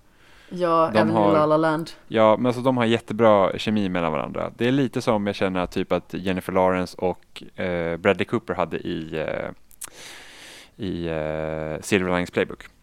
Ja men precis, för de har ju gjort flera Ja, de var ju med i den här filmen Serena. Jag var skitpeppad på den och sen så fick den jättedålig kritik så att jag har inte sett den. Och sen även eh, i American Hustle, fast där spelar de inte mot varandra Nej, men de är ändå där. Alltså American Hustle är också en bra film. de är ändå där. Ja, Det jag tycker att det är eh, Jennifer Lawrence bästa roll faktiskt. ja, Hon ja, är så himla bra på att vara den här jätteförbittrade hemmafrun. För Ja. jag tycker liksom inte riktigt att hennes skådespeleri har utvecklats så himla mycket i många filmer som man har sett henne i. Men sen hon har också fått, alltså jag tycker att hennes val av film som hon har gjort de senaste åren har varit ganska tråkiga. Jag vill att hon gör dramaroller. Jag bryr mig inte om typ någon sån här spionthriller som Red Sparrow eller typ X-Men och sådana actionrullar. Jag vill ju se henne i drama. Sen Mother var ju bara otroligt besynnerlig. Och den jag inte sett. Eh, Gör inte det. Men liksom Spar din tid. Men sen den här filmen hon gjorde med eh, eh, Chris eh, Pratt. När de var i Ja, rymden. jag den, var ju, alltså den, den var ju jättedålig. Den verkade jättedålig. Och sen så eh, skulle hon ju göra någon film som heter Joy tror jag. Eller någonting Ja, i den stilen. När hon spelar nästan lite samma roll som hon gör i Silver, Silver Lining Playbooks. Eller Ass- någonting sånt Alltså, vad jag förstått. Alltså hon var ju bra i den filmen men filmen var inte bra. Men jag tror att den hade också ett, den behandlade ett ämne som inte var speciellt spännande. Eh, tycker jag själv. För att jag kommer ihåg när jag såg trailern. Trailern var betydligt mer spännande än själva filmen. Men det var typ så här, jag klipper av mitt hår och är lite svår här i den här rollen. Man bara så här, ja, gud vad kul. Men eh, jag tycker fortfarande att hennes bästa roll är i Winter's Bone. Jag tycker att hon är jättebra i, Win- i Winter's Bone. Men jag tycker fortfarande att American Hustle, där gör hon någonting alldeles särskilt. Och även i eh, Silver Lining Playbooks. Ja, Silver Linings Playbook är skitbra verkligen. Mm. Och sen är hon ju bra i Hunger Games också såklart. Ja, även att den serien slutade ju skitdåligt. Ja, den serien var, alltså det borde ha varit två filmer, alltså och det här är även till bokserien då. Första, första filmen så eh, liksom har de sin, den här Hunger Games och sen så blir det ju revolt och då löser man det i nästkommande film eller bok. Eh, Men så var det ju inte böckerna heller utan då är det så här Hunger Games, Hunger Games igen och sen en jätteutdragen final och man var Alltså, Varför? Ja, men inte bara det. Författaren lägger upp det logiska i att det blir revolt i nästkommande bok efter första boken. Det borde inte finnas någon eh, bok två. Det borde bara vara bok ett och tre, liksom. Jättekonstigt, för att man är verkligen peppad upp. Man bara yes, åh, man, man liksom bara följa det här att nu, nu jäklar, nu gör hon revolt. Och sen så bara, nähä, vad händer nu? Nu tycker jag i och för sig att film, andra filmer är bättre än andra boken. Eh, tre, Och tre, andra filmen är bättre än första filmen tycker jag. Inte med jättemycket. Eh, men Alltså, eh, tredje fast- filmen är ju typ bara en transportsträcka. Och fjärde filmen är Alltså framförallt slutet. Slutet gjorde mig typ förbannad för att det var så dåligt. den slutar helt annorlunda mot, alltså det är annorlunda i böckerna också, jag för mig.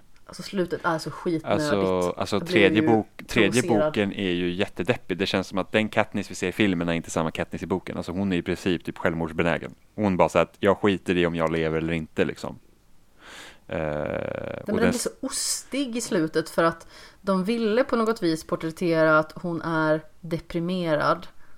Och även eh, han, eh, Peter heter han väl. mm, Eh, de ville liksom porträttera att de är så himla deppade efter det här och sen blev den jätteostig från ingenstans. Den hade bara kunnat sluta i ren misär.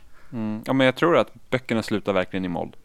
Det känns verkligen som att, ja, det blev så här liksom.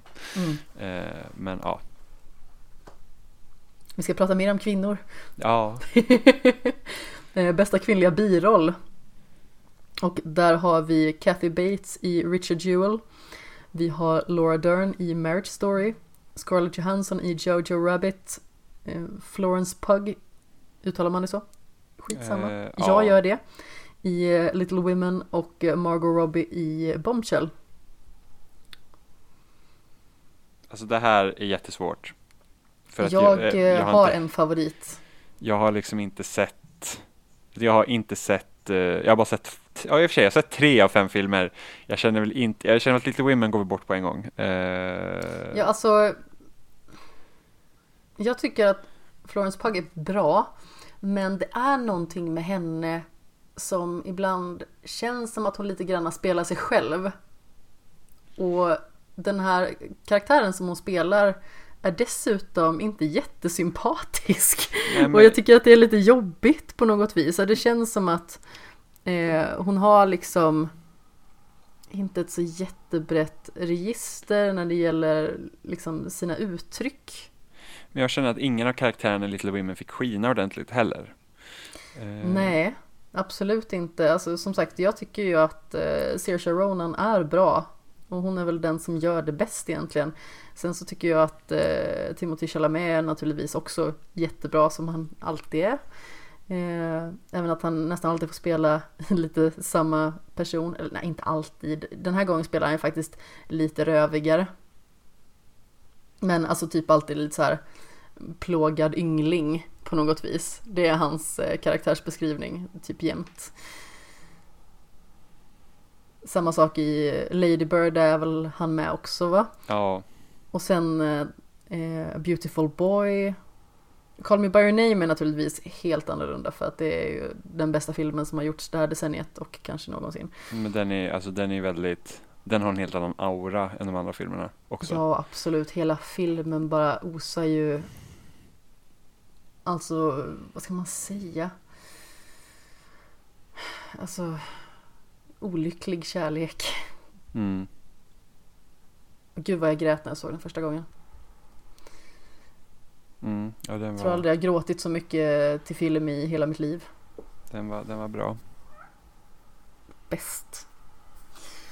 Men eh, ja, jag är säker på vem jag tycker skulle vinna bästa kvinnliga biroll och det är en som vi har pratat om tidigare som jag tycker borde få en Oscar och det är Scarlett Johansson i Jojo Rabbit för att jag tycker att eh, alltså Laura Dern i Marriage Story hon gör det bra så som hon oftast gör men hon gör liksom ingenting utmärkande. Nej, och hennes roll där känns väldigt så att den touchar på samma områden som hennes roll i Little, uh, Pretty Little Lies. Ja fast inte lika hysterisk. Nej, nej, nej, absolut inte, men det är ändå den Laura Dern vi ser. Ja men precis, det är liksom den här eh, affärskvinnan Precis. som eh, sätter sin omgivning på plats lite grann. Ja, Eh, och hon gör det bra, absolut. Men Scarlett Johansson i, jo- i Jojo Rabbit är så himla bra. Alltså, jag älskar verkligen när hon eh, klenar in sitt ansikte med sot från den öppna spisen, tar på sig sin mans uniformsjacka och låtsas vara hennes man. Mm. Alltså den scenen. Jag bara typ satt med uppspärrade ögon och bara vad händer? Eh, för vi såg ju eh, Nej, nej, Jojo in- Rabbit och in- jag somnade. Inte vi, jag såg Jojo Rabbit. Ja, men så jag var tvungen att se om den. Mm. Eh, för att jag sov den, tyvärr. Eh, så jag eh, har fått se om den helt sonika. Mm. Och fasen vilken bra film i allmänhet. Men Mm. det ska vi komma till lite mer sen. Någon som jag saknar i den här kategorin som jag verkligen tycker skulle kunna få sin Eh, Oscarsstatyett. Jag vet inte riktigt om hon klassas som biroll eller, huvudroll. För jag tror egentligen att eh, eh, hur uttalar man det här? Eh, Choi som spelar eh, sonen i Parasite. Jag tror att han klassas som huvudrollen. Eh, det är lite osäkert. Men jag tycker att eh, Park Sodam som eh, spelar dottern i den fattiga familjen Mm. gör en fantastisk roll faktiskt. Mm. Och eh, jag tycker att hon borde ha varit nominerad. Mm. För övrigt, jag tänker på bästa manliga huvudroll. Jag är väldigt förvånad över att George McKay inte var med där. Som hade huvudrollen 1917. Ja, För och- jag känner ändå att han, eftersom vi följer honom hela tiden, alltså det, kameran är i princip inte utan honom en enda sekund. Eh, och liksom att det förankrar tittaren i hela den berättelsen och han liksom lyckas uttrycka så mycket utan att nödvändigtvis ha någon dialog mellan varven. Ja men absolut. Så jag, jag tycker att, att han, för att det kommer jag ihåg när vi gick ut från bion, jag bara, så där är liksom, hans roll där tycker jag definitivt är Oscar-material. Den är ju så eh, slående verkligen.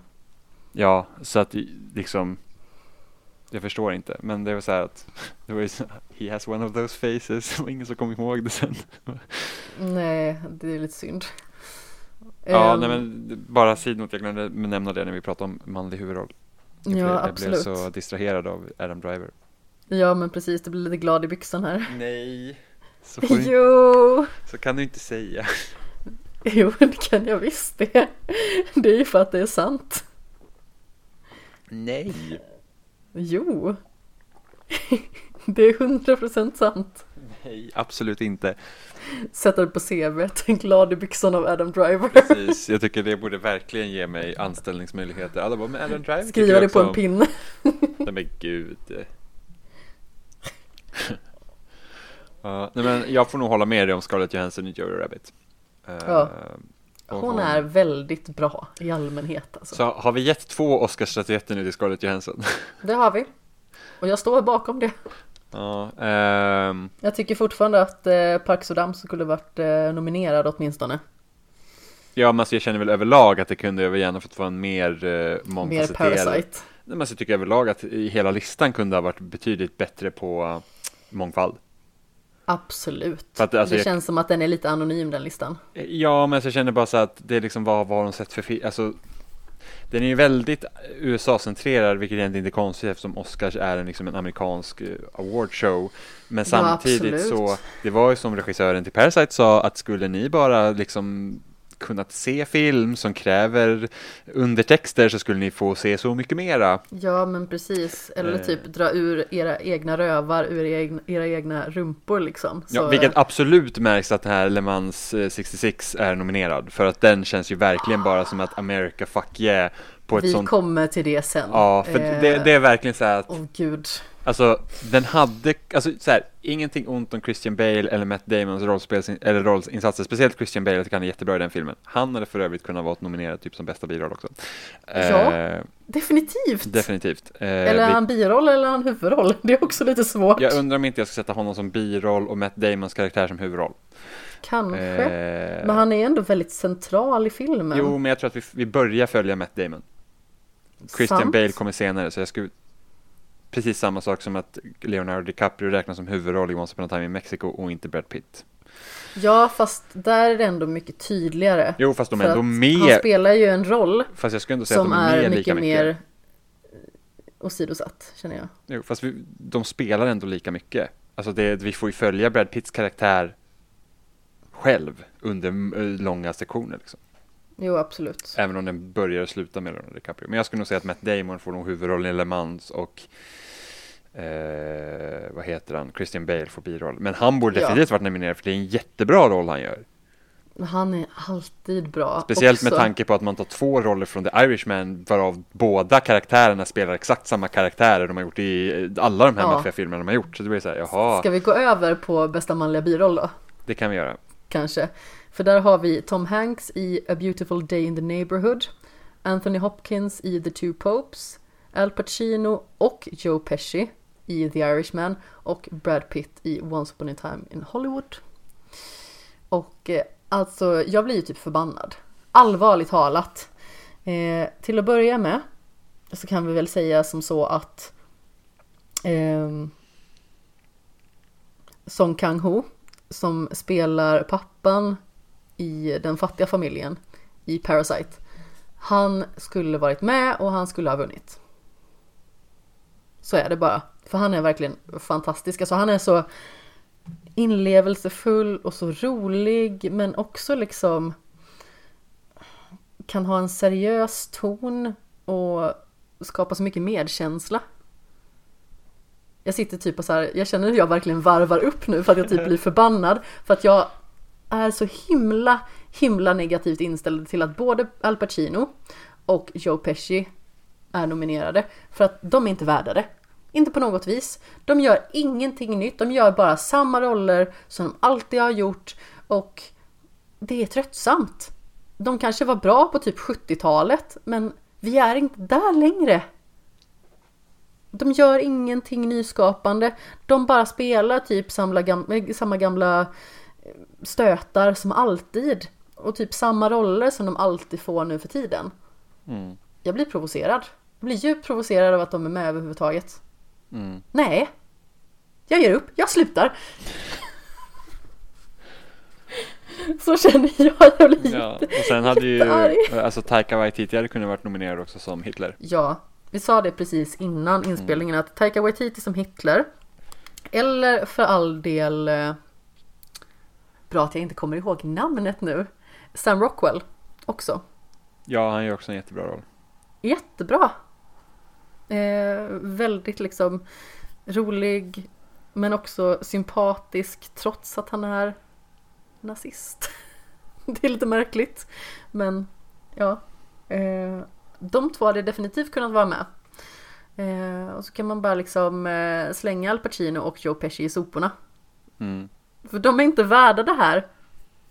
Nej, jag håller med. Alltså det är typ bara så här, åh ni får vara med för lång och trogen tjänst. Jag är bara förvånad Jag får säga att varför, varför eh, inte... Robert De Niro inte är nominerad i manliga huvudroll. Ja, för det kände jag jag också. inte heller tycker att han skulle vara. Nej, jag vet, men jag känner om de där två är nominerade till bästa manliga biroll, varför skulle inte han kunna vara nominerad till bästa huvudroll? Jag vet inte, de kände väl att de hade runkat för länge och fick ont i handen eller någonting i Hollywood. Men jag, an- jag, ant, jag antar att vi har samma svar här. Brad Pitt. Ja. Absolut, han är jätterolig i den rollen. Jag är liksom inget så här jätte Brad Pitt-fan. För jag tycker att han har gjort, alltså i, i sin tidiga karriär, lite så här ostiga och eh, tråkiga roller.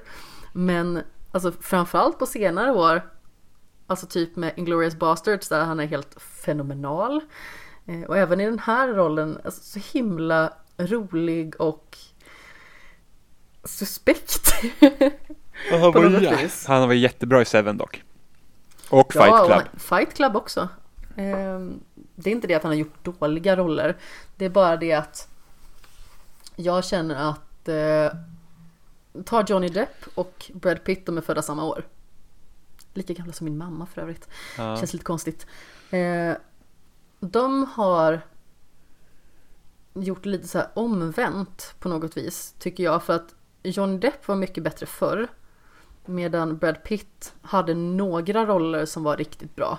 Men någonting hände med Johnny Depp efter Någonting första Pirates. Efter första Pirates-filmen, sen var det ju den rollen Han han, hade ju gjort. ur. Ja men det var liksom, fick han göra den och sen så fick han vara med i, um, Han var ju med i Black Mass och spelade huvudrollen. den har jag inte sett.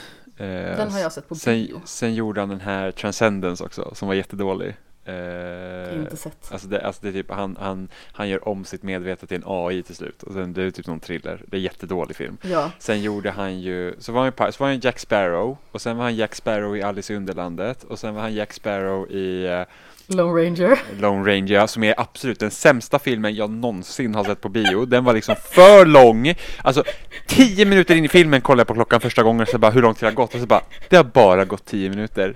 Och den Och var sen- skitlång, eller hur? Den var typ tre timmar. Alltså den var liksom absurt jäkla lång. Alltså det var så här att, och jag kommer ihåg att det var den filmen som min syrra propsade på att vi skulle se och jag sa en annan film som dessutom var bra, jag kommer inte ihåg vilken det var nu, men det var den vi gick och se och jag sa här, du får aldrig mer bestämma vilken film vi ska gå på. Det här, det här var liksom, jag stressade bort, alltså jag kände bara hur jag liksom så här, att jag är på väg till min dödsdom under den här filmen. Jag bara känner de här tre timmarna bara rinner ur mig.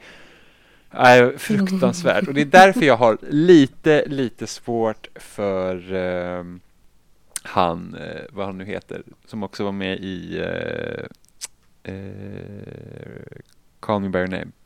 Army Som- Hammer. Yes. För att Army Hammer spelade The Lone Ranger, vilket jag så, så fort jag ser honom så bara, mm, han var med i den filmen.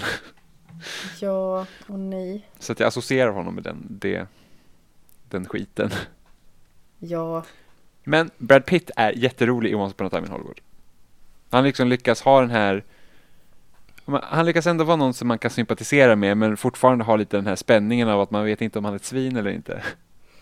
Ja men alltså grejen är att han har gjort en hel del liksom, riktigt bra roller. Nu har jag inte sett Ad Astra men den verkar inte så himla bra. Eh, men just i Once upon a time in Hollywood tycker jag den är helt toppen. Allied som var en hyfsad film, den var han också jättebra. The Big Short, eh, The Counselor till exempel. Eh, var han också jätte, jättebra i. Så jag bara känner att han har gjort en hel del roller på senare dagar som verkligen gör att han känns relevant som skådis. Mm. Eh, så jag tycker definitivt att han förtjänar det här. Absolut. Utan tvekan av de som är i kategorin. Och Tom Hanks spelar alltid Tom Hanks ändå. Mm. Han spelar alltid lätt mjäkig och eh, så god så att det är äckligt. Mm. Jag känner att jag neggar väldigt mycket just nu.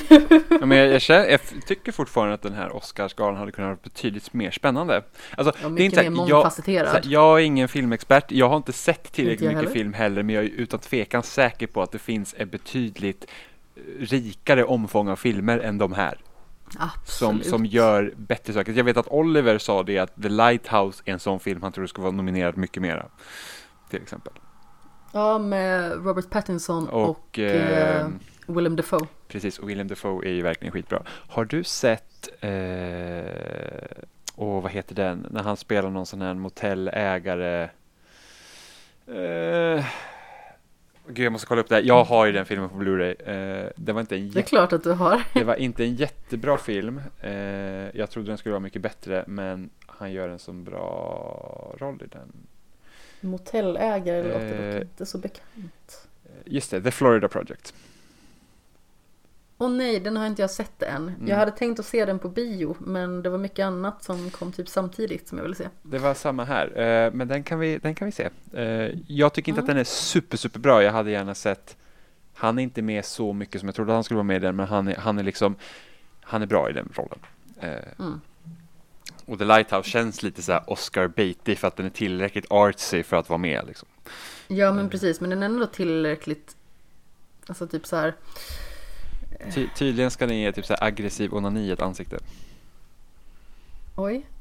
Ja precis, det var liksom så här typ, det, du vet ju hur Oliver är när han förklarar saker, det är liksom, man vet ju vad han fokuserar på. Eh, Penis. Ja, Det, med Oliver är antingen penis eller bajs. Ja, eh, Mm. men, eh, men, som, av det. men som sagt, Brad Pitt är också en sån liksom, skådespelare som har vuxit ganska mycket. Liksom så att han gör ganska intressanta roller på gamla dagar. Ja, absolut. Som sagt, jag tycker fortfarande att han är ytterst relevant. Till skillnad från Johnny Depp som bara liksom Ja, har nej, men alltså där, det har ju- fallit ner i något det- djupt hål det har och blivit asmärklig. Alltså det har ju spårat där totalt, det är ju alla droger. Det var ju typ när jag hörde att han hade en earpiece under Pirates, eh, vad var det, fem? Fyra. Fem. Senaste. Pirates-filmen. Hade han en earpiece för att han inte kunde komma ihåg sina eh, lines liksom. Och då sa att, men ge upp. Då, då är liksom, det, är ingen, annat. det är ju ingen idé längre. Nej, men alltså, det, det är liksom, det är pinsamt. Jag hade, jag hade gärna inte haft den informationen liksom. Jag känner mig, jag känner mig som en sämre människa efter att jag hört det och bara såhär, nej. Eh, för att typ Pirates Nu är 1 det över. För att Pirates 1 är ju en av mina favoritfilmer någonsin. Jag tycker verkligen att den filmen är helt kanon. Alltså jag har sett den säkert 20 gånger. Eh, Ja, du säger det och jag liksom är så här. Ja, det var en film. Nej, alltså jag älskar, jag älskar Jag den filmen. Jag tycker den är det. så bra. Alltså jag, typ, jag var typ glad när jag tänker på den. Jag tycker den är så bra. Den, den är verkligen så här, ah, Men blir du lika glad i byxan som när du hör namnet Adam Driver? av Pirates definitivt. Oj, oj, oj. Det blir att byta byxor. Nej men, kära någon. Saker slår i jag, bordet. jag har inga hämningar när det kommer till Pirates 1. Sen är det ingen av de andra filmerna är utan tvekan lika bra. Alltså tvåan och trean går ju att se och sen fyran och femman är ju verkligen horribla.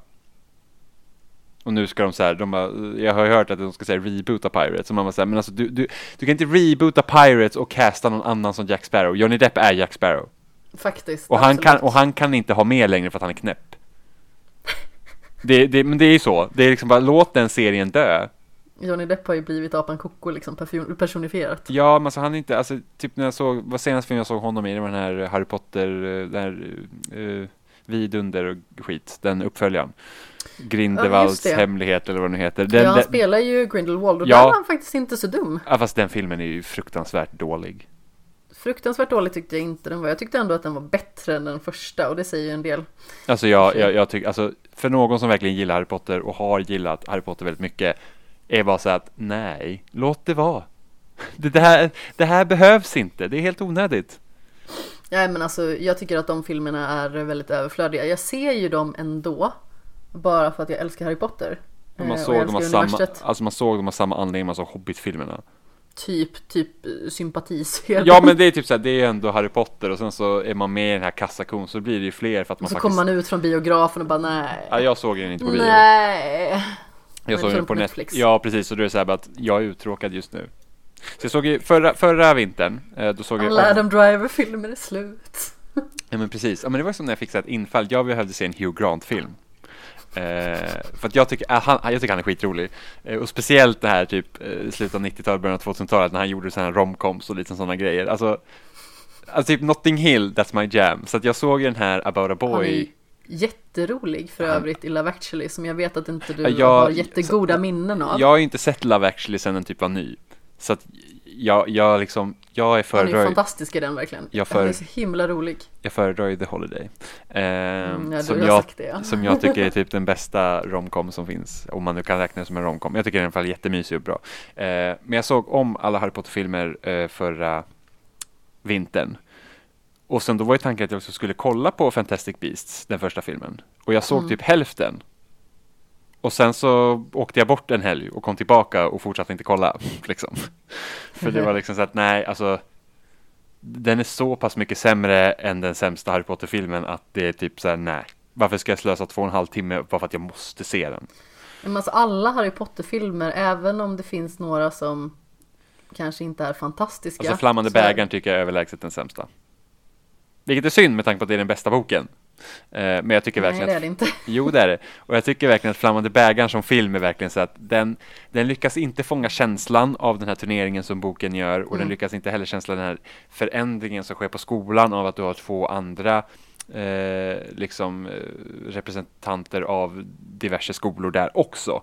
Eh, för, att, för att problemet med Harry Potter-filmerna är ju det att de måste gå igenom de huvudsakliga plot pointsen i historien Mm. eftersom det är en film och du har två timmar ish att berätta den här Då historien tappar på. man de små detaljerna. Precis, Ofta. och det som gör Harry Potter-böckerna så speciella är allt det runt omkring. Eh, så Harry Potter funkar jättebra som en tv-serie. Eh, men, eh, men det är liksom just det här, alltså just den flammande bägaren och den boken är också lång så att den tappar mycket. De gör ett mycket bättre jobb på Fenixorden för att där är mycket man kan klippa bort från boken så man bara känner så här att Ja, alltså nu, nu, nu håller du på lite väl länge. Eh, för att de viktiga delarna i Fenixorden är kopplade till de huvudsakliga eh, viktiga liksom, punkterna i berättelsen. Eh, Medan så är Alltså, inte jag riktigt gråter i ju alltid när. Sirius dör alltså. Alltså jag, är inget stort, jag var inget så här stort fan av Sirius på det sättet. Men Eh, alltså, jag tycker din- ju om, eh, vad heter han heter? Åh herregud. Gary Oldman. Gary Oldman, jag tycker han är jättebra. Han gör en perfekt Sirius Black verkligen. Ja, jo, han är jättebra som Sirius Black, men jag tänker bara Sirius Black som karaktär var ju liksom aldrig något som var, alltså det är värre när, när jag hör boken och när jag läser boken. det är värre när Dumbledore dör. Det är till och med värre när Cedric Diggory dör. Nej, eh, jag tycker att eh, när Sirius dör, det är en av de värsta grejerna. Jag tycker det är fruktansvärt jobbigt. Men Jag, jag börjar tycker, gråta typ bara att tänka på det. det som gör Cedric Diggorys död så himla effektfull, det är ju det att, vad det innebär. Och det är det att Voldemort är tillbaka. Ja, Alltså- dels det och dels när man ser hans pappa. Och, Hur förstörd han är liksom. ja, fast nu pratar jag om böckerna. Också jobbigt. Ja, jo, Fil, fi, filmerna gör inte lika mycket för mig, för då är jag så här, ah, okej. eh, men ja, jo, nu, det var Harry Potter. Ja, vi spårar som vanligt. Det får man leva med. Ja, Det är ju vi trots allt. Vi eh, är urspårning, eller jag på att säga, eh, ivägsvävning personifierat. mm, Bästa foto Jimmy. Där har vi The Irishman, Joker, The Lighthouse 1917 och Once upon a time in Hollywood. eh, och där får jag nog ge den till 1917. Jag också. Jag har inte sett The Lighthouse. lika. Jag vet, men det är liksom så att kört en klippning, liksom hur kameran är närvarande och hur ändå lyckas liksom att se, det ser bara jävligt bra ut. Ja, har vi tyckt samma i alla kategorier? Hittills? Nej, jag, eller? Jag måste kolla, det här är jobbigt. Jo, var det också Sam Mendes på första? Jo, det var det va? Ja, Ja, och där hade vi Scarlett, ja. Där, ja. jag vill bara säga liksom att vi har inte pratat ihop oss om kategorierna på förhand utan det här kommer nu. Men Det är för att Eh. urvalet är skralt, va? Det, är, det är bara därför. Vi har inte, sen har vi inte sett allting, det är det. Jag kanske hade valt något annat om jag hade sett allt som, av det som var nominerat, men samtidigt så att som sagt, det är, det är en, gans, alltså, det är en Ja. ganska li, likartad nomineringslista överlag tycker jag. Det är inte mycket som Mm. sticker ut på det sättet. Fotot är extremt imponerande i Alltså- 1917 men Joker gör det också fantastiskt bra. Jag tänkte också nämna Joker. Eh, och just Det på är grund väldigt av att stilfullt. Ja, och just på grund av att de valt att porträttera Gotham. Eh, det påminner mycket mer om Batman Begins än The Dark Knight och The Dark Det Knight är skitigt Rises. och skruttigt liksom. Skitigt, skruttigt, det är liksom, det känns ändå närvarande, det är inte de här stora typ eh, högblanka skyskraporna eh, där man ser liksom, något, utan Man är är liksom, nere på gatorna verkligen. man är nere på den lilla mannens nivå. Eh, så att, så att eh, Och vilket- den lilla mannen gör det också jättebra. Ja, så att man, man är liksom, det känns, alltså Gotham känns inte som en så här typ superlyxig metropol utan det känns som en skitig stad med problem, vilket det är. Och vilket Batman Begins hade som de sen förlorade i de andra två filmerna, varför vet jag inte. Eh, så att jag hade också Joker där, men jag tror att Lighthouse, just det här med att de, de kör, alltså kameran är så pass närvarande utan att egentligen förlora eh, de lyckas ändå porträttera omgivningarna på ett sätt så att du liksom inte det känns som att du är där helt enkelt. Eh, så att otroligt bra. Och just att de inte kan ha de här liksom wide shots till att framea det heller med tanke på att det är ändå rätt så stort, alltså det är ändå ett, ett större område det utspelar sig på. Speciellt liksom när det kommer bomber och sånt som flyger. Att då hade det varit så enkelt att bara zooma ut kameran så att man liksom får se en större vy. Man bara, åh shit, här är hur mycket folk som helst som springer upp i skyttegravarna. Liksom. Men det gör de inte, utan vi är hela tiden fast i George McKays eh, roll. Eller Ja men karaktär. precis, i hans närvaro. Alltså, det är ju det som är grejen med 1917, att den är så himla intim på det Mm. sättet. Eh, och det fångar fotot också på ett väldigt bra Mm. vis. Sen måste jag ändå säga att Once upon a time in Hollywood gör också ganska bra eh, ganska, gör jättebra grejer, speciellt den scenen där de spelar en scen. Eh, där också Oh ja, taget är en enda tagning liksom och de, de får börja om och man får liksom se lite hur det kan vara, kanske arbeta med film, men nej vi bryter inte utan jag börjar om. Eh, också jättebra liksom. Men- Ja, men Tarantino har i stort sett alltid väldigt bra foto. Mm. Han är väldigt bra på att liksom komponera sina filmer i Ja. allmänhet. Men där var vi rörande överens. Ja, oj! Ska vi se om det Chockerande. kanske blir lite annorlunda. Ja. Eh, bästa kostymdesign har vi Det- härnäst och där har vi The Irishman, Jojo Rabbit, Joker, Little Women och Once upon a time in Hollywood. Den här är svår. Eh, jag, jag gillar liksom sminkningen i Joker, jag gillar hur liksom de här sättet han ser ut på, men det är liksom bara han. Sen har ju Jojo Rabbit har ju liksom där nazistkostymerna och liksom ändå satt det så att det ska se så normalt ut som möjligt. Att det, det som sticker ut är ju liksom svastikorna till exempel. Eh, men jag tror nästan att jag ger det till Once upon a time in Hollywood, liksom som en period piece över den här delen av Hollywood. Ja men precis den här eran under 60-talet. Liksom. Precis, och jag tänker liksom bara på hur Leonardo DiCaprios karaktär ser ut. Jag tänker att Brad Pitts karaktär, går, liksom hur de är klädda, även Margot Robbie. Så att jag måste nog säga att jag ger Hon är väldigt till, tjusig. Ja, men jag måste nog ge det till Once upon a time in Hollywood. Sen så är det så här, Little Women är ju också en så här film som känns om det är en tacksam film att ge bästa kostym till för att ha den typen klassiskt Jo, men. Precis, ha de typerna av klänningar och sånt är liksom ett otroligt stort arbete också för de som gör dem. Jag kan tänka mig typ The Favourite kan vara en sån Vilket som också... hantverk liksom. Ja, jag kan också tänka mig att The Favourite är en sån film som kunde ha varit eh, nominerad till bästa kostymdesign det året det kom. Eh, det vi- vilket den var säkert, det nog ja, faktiskt. vilket, och säkert kanske vann. Eh, oklart, men jag jag tror är jag lite ger... osäker men jag kan ninja-googla i bakgrunden Ja. medan jag säger att jag tycker att den här Oscar borde gå till Jojo Rabbit. Mm. Why? Av precis de anledningarna som du faktiskt nämnde tidigare att Alltså det ser fortfarande relativt normalt ut. Alltså det känns som att man har satt det i en väldigt så här normaliserad miljö och som att nazister liksom är det vanligaste eh, som man liksom köper bredvid eh, sina flingor i affären ungefär. Eh, ja, det var verkligen eh, klockrent i allmänhet. Och eh, alltså den variation de har på olika typer av kostymer är också väldigt tjusig. Liksom alltifrån hur eh, Scarlett Johanssons karaktär är klädd till eh, den här eh, flickan som de har gömt undan till exempel. Och sådant. Så jag tycker att det är eh, väldigt stilfullt. Alltså Joker är också snygg. Absolut.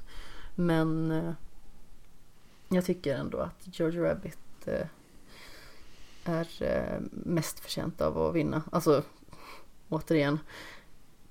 Jag tycker också att Once upon a time in Hollywood, alltså den är bra. Mm. Eh, The Favourite vann inte för bästa kostymdesign men den var nominerad.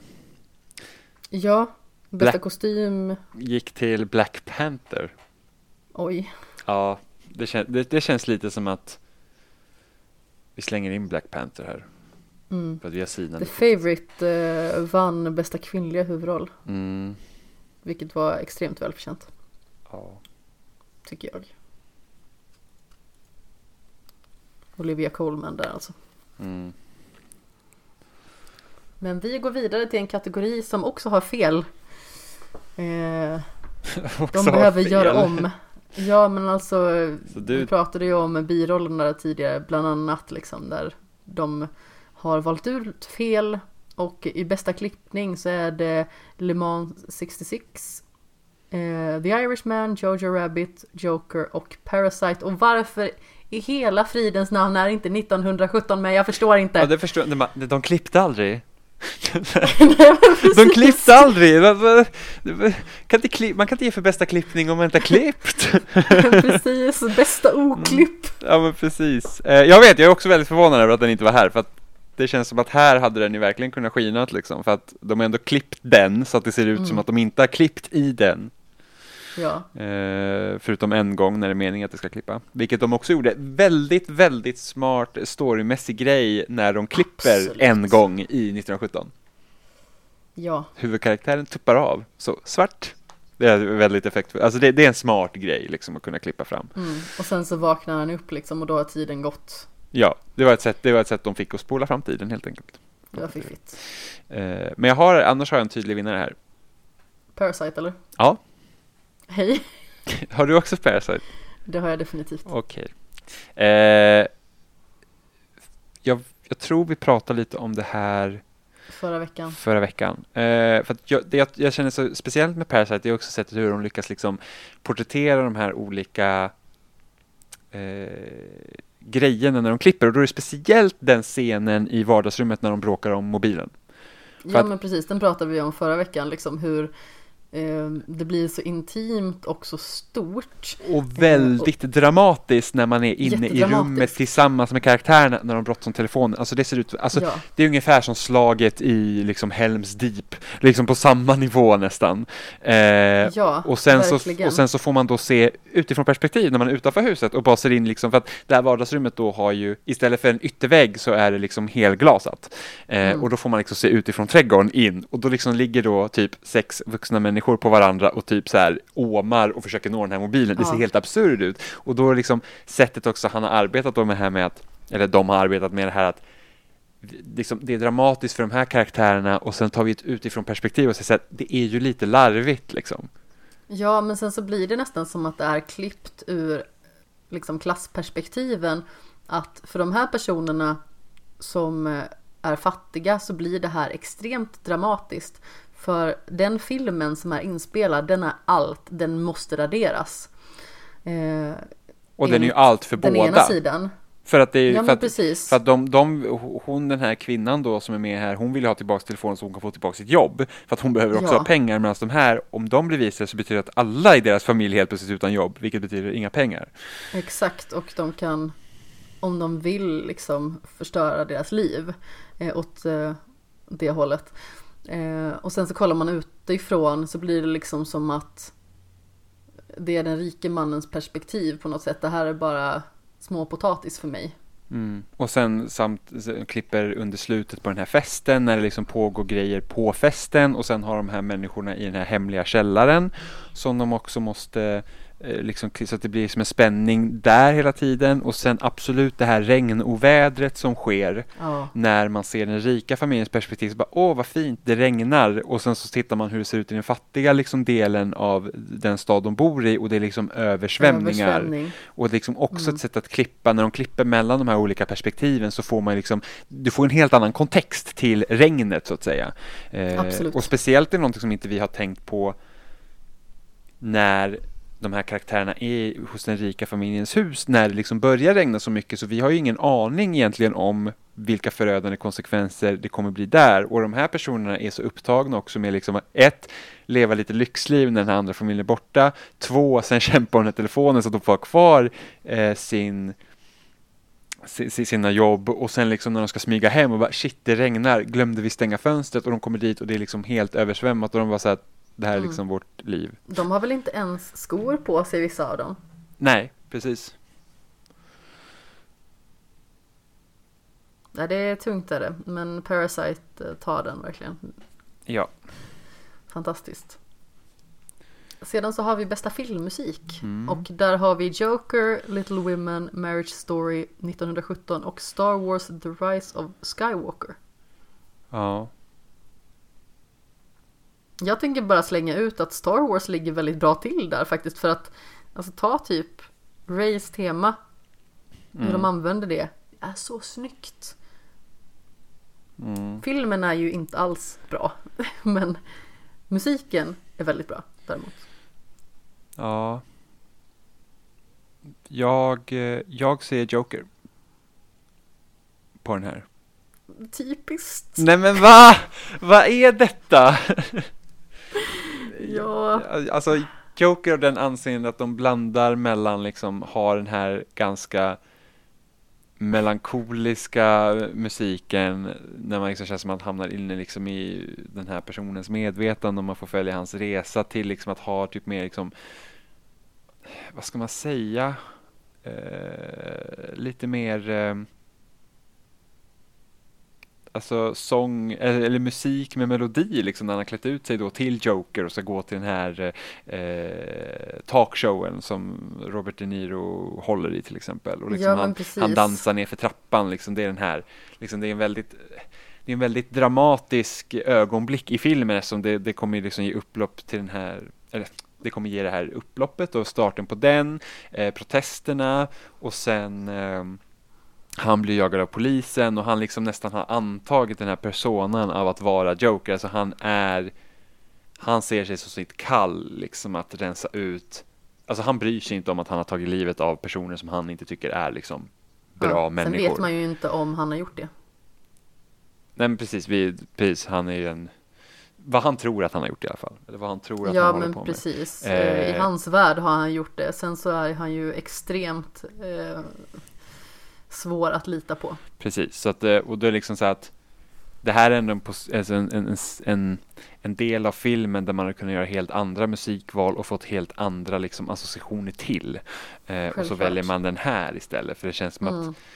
man ställs ändå på hans sida även om man inte borde vara det. Mm. Jag tycker ju att Joker eh, ska vinna på grund av att musiken följer hans sinnesstämningar så himla väl. Jag tycker att det är jättebra. Det fungerar så himla toppen. Marriage Story kommer jag typ inte ens ihåg musiken i. Inte jag heller. Men det var väl för att det kändes som att själva dramat var så centralt att man inte riktigt tänkte på det. Mm. Även att till exempel en film som Call Me By Your Name som vi har pratat om tidigare och som jag nämner i tid och otid. Alltså musiken där är ju väldigt fin och bra. Och passar med minnesvärd. Ja, vi ska gå vidare till bästa visuella effekter. Får vi se om det blir samma även här. För vi har Avengers Endgame, vi har The Irishman, vi har Lejonkungen 1917 och Star Wars The Rise of Skywalker. Jag säger 1917, det vill jag säga först. Okej, Okej, okej. eh, jag säger nog Lejonkungen. Vi tyckte inte samma. Nej, det gjorde vi inte. härligt. Vad hände sig? Eh, mest för, alltså, jag tror att det mest imponerande med Lejonkungen är hur jäkla verkligt det ser ut och allt i den filmen är datoranimerat. Ja, absolut. Vilket också är intressant för den Disney sa strängt emot att den filmen skulle banne mig inte bli nominerad till bästa animerade film. Det är en live action film trots att det inte stämmer i någonting. Nej. Den är lika mycket live action film som The Last of Us är live action. Om inte mindre. För att det är ingen som har sprungit runt och lekt lejon. Det är liksom inte, det är ju inte som att, det, det är inte som Benedict Cumberbatch eh, eh, roll som Smog. eh, Smog, Eller Smaug. i, i, eh, Smörg. i- i Hobbit. Säger man smaug? Eller Smaug. säger Ja. man smaug? man säger Smaug. Eh, Smörg. det, det är liksom inte som där när han liksom krålar sig på marken för att han ska typ leka drake. Jag tror knappast att typ det är den som spelade Simba liksom skuttar runt där liksom. Eh, Gud, så- vad så roligt det är att se det för övrigt när han han ser så intensiv Ja, ut. Alltså men- hans ansiktsuttryck. Verkligen, men jag tycker ändå Lejonkungen är på tekniskt plan otroligt imponerande för att det ser verkligt ut. Verkligen. Sen så kan man ju liksom ha andra som tycker att om du ska se Lejonkungen, se den tecknade versionen. För att den, Ja, den är mycket bättre. ja, live action-varianten gör liksom ingenting annorlunda. Den förlorar sin charm öv- överlag för att de här lejonen är inte speciellt expressiva, vilket inte störde mig jättemycket. Men det är liksom så att eftersom det är en musikal också i mångt och mycket så är det liksom så att de i den tecknade filmen, de leker ju med saker visuellt som inte liksom överensstämmer med hur det liksom skulle gå till om det faktiskt var på riktigt.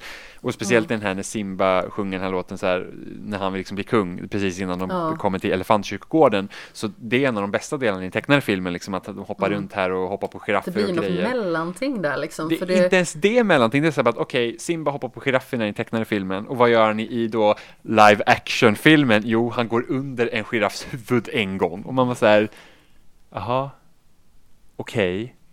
Ja, men det är ju det som är problemet med den filmen lite grann att det blir någon form av skumt mellanting för det blir ju inte det spektakel som den tecknade filmen är. Eh, men det blir liksom inte heller det überrealistiska. Det blir någon form av konstigt mellanland där det liksom inte representerar så himla väl. Mm. Det blir mycket tråkigare. Ja, absolut. Ehm, Jag säger ju 1917 på grund av den anledningen att man gör liksom något verkligt scenario och får det att kännas eh, så närvarande. Man känner ju som att man är där. Och eh, alla liksom ljussättningar och eh, så explosioner höll jag på att säga men ja, allt sådant är liksom så himla, så himla snyggt. Det är samma sak när, när han går igenom den här staden som brinner. Alltså det är ju verkligen häpnadsväckande snyggt. Eh, och sen så förstår inte jag varför The Irishman är nominerad. Jag, jag vet att jag neggar extremt mycket på den här filmen. Eh, för att det finns många anledningar. Vi kommer prata mer om den sen. Eh, mer i negativ bemärkelse igen. Men alltså, vad har de gjort? De har föryngrat och åldrat karaktärerna till och från. Och det är inte speciellt snyggt liksom. Alltså för problemet är ju att ta typ Robert De Niro. Hur gammal är han idag egentligen? Han är 70... Han måste ju vara 70 någonting va? Ja, Han är född 43 tror jag. Och då är han ju 80, nej 70, ursäkta mig. då är han ju, då är han ju 70, ska vi se, jaha det där var en annan The Irishman, från 1978. 77 var han väl väl? Han är född 43, då är han 77. Ja. Alltså problemet Jag menar- är det att när, vi, när, när man ser då hans yngsta version av honom, Ja, då, känns han går fort- han fortfarande som en gammal gubbe. ja och han känns fortfarande som någon 50-plussare. Ja men precis, och jag antar att han ska vara typ i 40-årsåldern men han känns verkligen som en Alltså gammal jag stöt. tror att han ska vara ännu yngre. Egentligen. Kanske. Men det känns liksom som att när han ska fällas eh, framåt och plocka upp någonting i verkligheten då kommer han göra gubbljud liksom. Ja men säg inte det, det var ju Han är någon så scen. stel, Det var, ju någon, det var ju någon scen där också han skulle sparka på någon. Liksom så här, han sitter och det var ju verkligen liksom så här att man får ju inte samma Mm. kraft när man är äldre. Så det, det ser ju ut som en ung Robert De Niro i en gammal mans kropp. Ja, och det ser inte alls bra ut, det ser bara konstigt ut. Ja, Och där- det alltså, bry- kunde bryter illusionen. De kunde ha kört en stunt double där ju liksom. Han, man ser inte hans ansikte ordentligt så att jag vet inte. Nej men exakt. Det är väldigt besynnerligt och eh, eh, de inom citationstecken visuella effekterna eh, gör inte filmen några tjänster. Det är snarare tvärtom, tycker Mm. jag i alla fall. Men vad skönt att vi inte tyckte lika den här gången. Mm, Det är lite roligt när vi inte gör det för att vi är ju ofta så himla rörande överens. Ja, tydligen. Du bara, det trodde jag aldrig. Nej. Ehm, sedan så har vi lite manuskript också som eh, de två sista kategorierna. Vi har bästa manus efter förlaga och då är det The Irishman, Jojo Rabbit, Joker, Little Women och The Two Popes. Mm. Jimmy Seppele. Eh, här, Vilken säger tycker jag, här säger jag Jojo Rabbit. För att jag... ja men jag vet inte så här, typ Joker, visst alltså Joker är inte den bästa Joker-historien jag har sett. Eh, det är liksom, det känns inte som att det är en rolig take på Joker till exempel. Den är liksom lite, Mm. lite annorlunda. Jag, fortfarande har jag problem med att den är så hårt kopplad till Batman-universumet på det sätt som den är. Eh, jag känner väl bara så här att av alla Jokers vi har sett så känns ju den här inte som en Joker som blir den liksom kriminella mastermind som han är. Nej, utan han är mer liksom en enskild en, människa med ett eget kall. typ. Ja, för då, då är det nästan som att till exempel den Joker de hade i Telltales Batman, i alla fall i första säsongen, är mer intressant. Den andra säsongen är han ännu bättre. Ja, jag, tycker inte riktigt om det här att man liksom, alltså sättet man ska forma då honom är inte jag riktigt vän med. Jag tycker om sättet man formar honom, sen tycker jag att det blir lite urspårat. Jag har ingenting emot att han liksom agerar ut efter vad man själv gör, men att det Mm. liksom hela, hela den liksom spelmekaniska delen ska bara påverka att han blir antingen så här eller så här beroende på hur det gör. Det känns liksom Mm. lite forcerat mellan varven. Jag tycker att den spårar lite i eh, Telltale. Men jag tycker väldigt mycket om eh, Bruce Wayne och eh, John Doe som han heter från början. Alltså, citationstecken. Det roligaste för mig för att John Doe blir verkligen så här att det där är personen som man måste dras med som man inte vill vara med. Och jag tyckte det var Ja, jättejobbigt. men verkligen. Men jag, jag tyckte om det på något vis. För att det känns som att typ Bruce Wayne eh, är typ hans eh, bästis. Och han vill ha honom som bästis och Batman är hans stora idol. Eh, och jag tycker att det är väldigt roligt. Det är en helt annan typ av Joker. Och jag tyckte om det tills det spårade ur. Mm. Eh, för att det hade kunnat vara typ ett avsnitt mindre ungefär i Telltales eh, andra säsong av Batman. Mm. Men Men Men Jojo Rabbit tycker jag är riktigt bra. Jag tycker speciellt hur de liksom porträtterar då att Hitler är liksom den här, det är den här föreställningen som den här lilla pojken har om Hitler som är ja, hans liksom det är hans låtsaskompis. Precis, och Jätteroligt. Alltså vem kommer ens på det? Det är alltså det är så urflippat Ja, men- och det funkar liksom. Alltså, ja. Och, och liksom i den, Jättekul. Och speciellt hur den liksom relationen utvecklar sig under filmens gång för att han hamnar i konflikt med sig själv. Och det här är också ganska roligt hur de tar hur ett barn kan fungera för att liksom, säg då att den här lilla pojken är nazist då, supernazisten liksom. Ja, Eh, och sen har du ehm, för övrigt, alltså även någon också som kunde ha varit så här typ nominerad till bästa manliga biroll är ju Steve Merchant i Jojo Rabbit också. fast han är eh, så lite Jag med, vet att han är lite med men Men han är jättebra. Han är jättebra i den, men i alla fall jättekul. Han bara Heil Hitler, Heil Hitler, Heil Hitler. Alltså, Ja, alltså det var en av de roligaste Ja, grejerna Och så bara Heil Hitler, Eh. Heil Hitler, Heil Hitler, Heil Hitler. hela tiden. För då är det ju eh, för den som inte är liksom bevandrad i det här scenariet så är det ju att Jojo, eller Johannes som han heter, öppnar dörren och så står Gestapo. Steven Merchant, Det är Gestapo precis, exakt, och fyra stycken till från Gestapo. Ja. Eh, och när de går in eh, då säger ju Johannes eh, Heil Hitler till alla de här fem personerna på rad. Sen blir det här liksom en grej som de spinner vidare på. Eh, så då kommer ju Sam Rockwells karaktär in. Då säger han Heil Hitler åt alla också. Ja, och alla svarar Och sen- ju, så det är så här Heil Hitler och sen svarar de alla på det Heil Hitler och sen så kommer nästa Heil Hitler, så bara Heil Hitler, Heil Hitler liksom. Ja, och sen så kommer flickan som eh, Johannes och hans mamma har gömt undan. Och då säger hon också Heil Hitler till alla. För att det måste hon göra, för hon ska ju liksom spela att hon är hans syster då. Mm. Eh, på låtsas. Eh, så det blir så himla roligt med den här Heil-kavalkaden liksom. För det är så Mm. himla urspårat. Med, alltså jag satt och skrattade rakt ut. Jag var bara såhär, vad är det som försiggår? Det var Ja. så himla, himla, himla roligt verkligen. Vä- väldigt Och, roligt. eh, Just, alltså manuset i Jojo Rabbit är väldigt komiskt. Ja, även om det och det behandlar fungerar tunga väldigt ämnen. bra. Det behandlar tunga ämnen men man gör det liksom en komisk touch som funkar för att det finns himla många bisarra saker, det finns sorgliga saker också.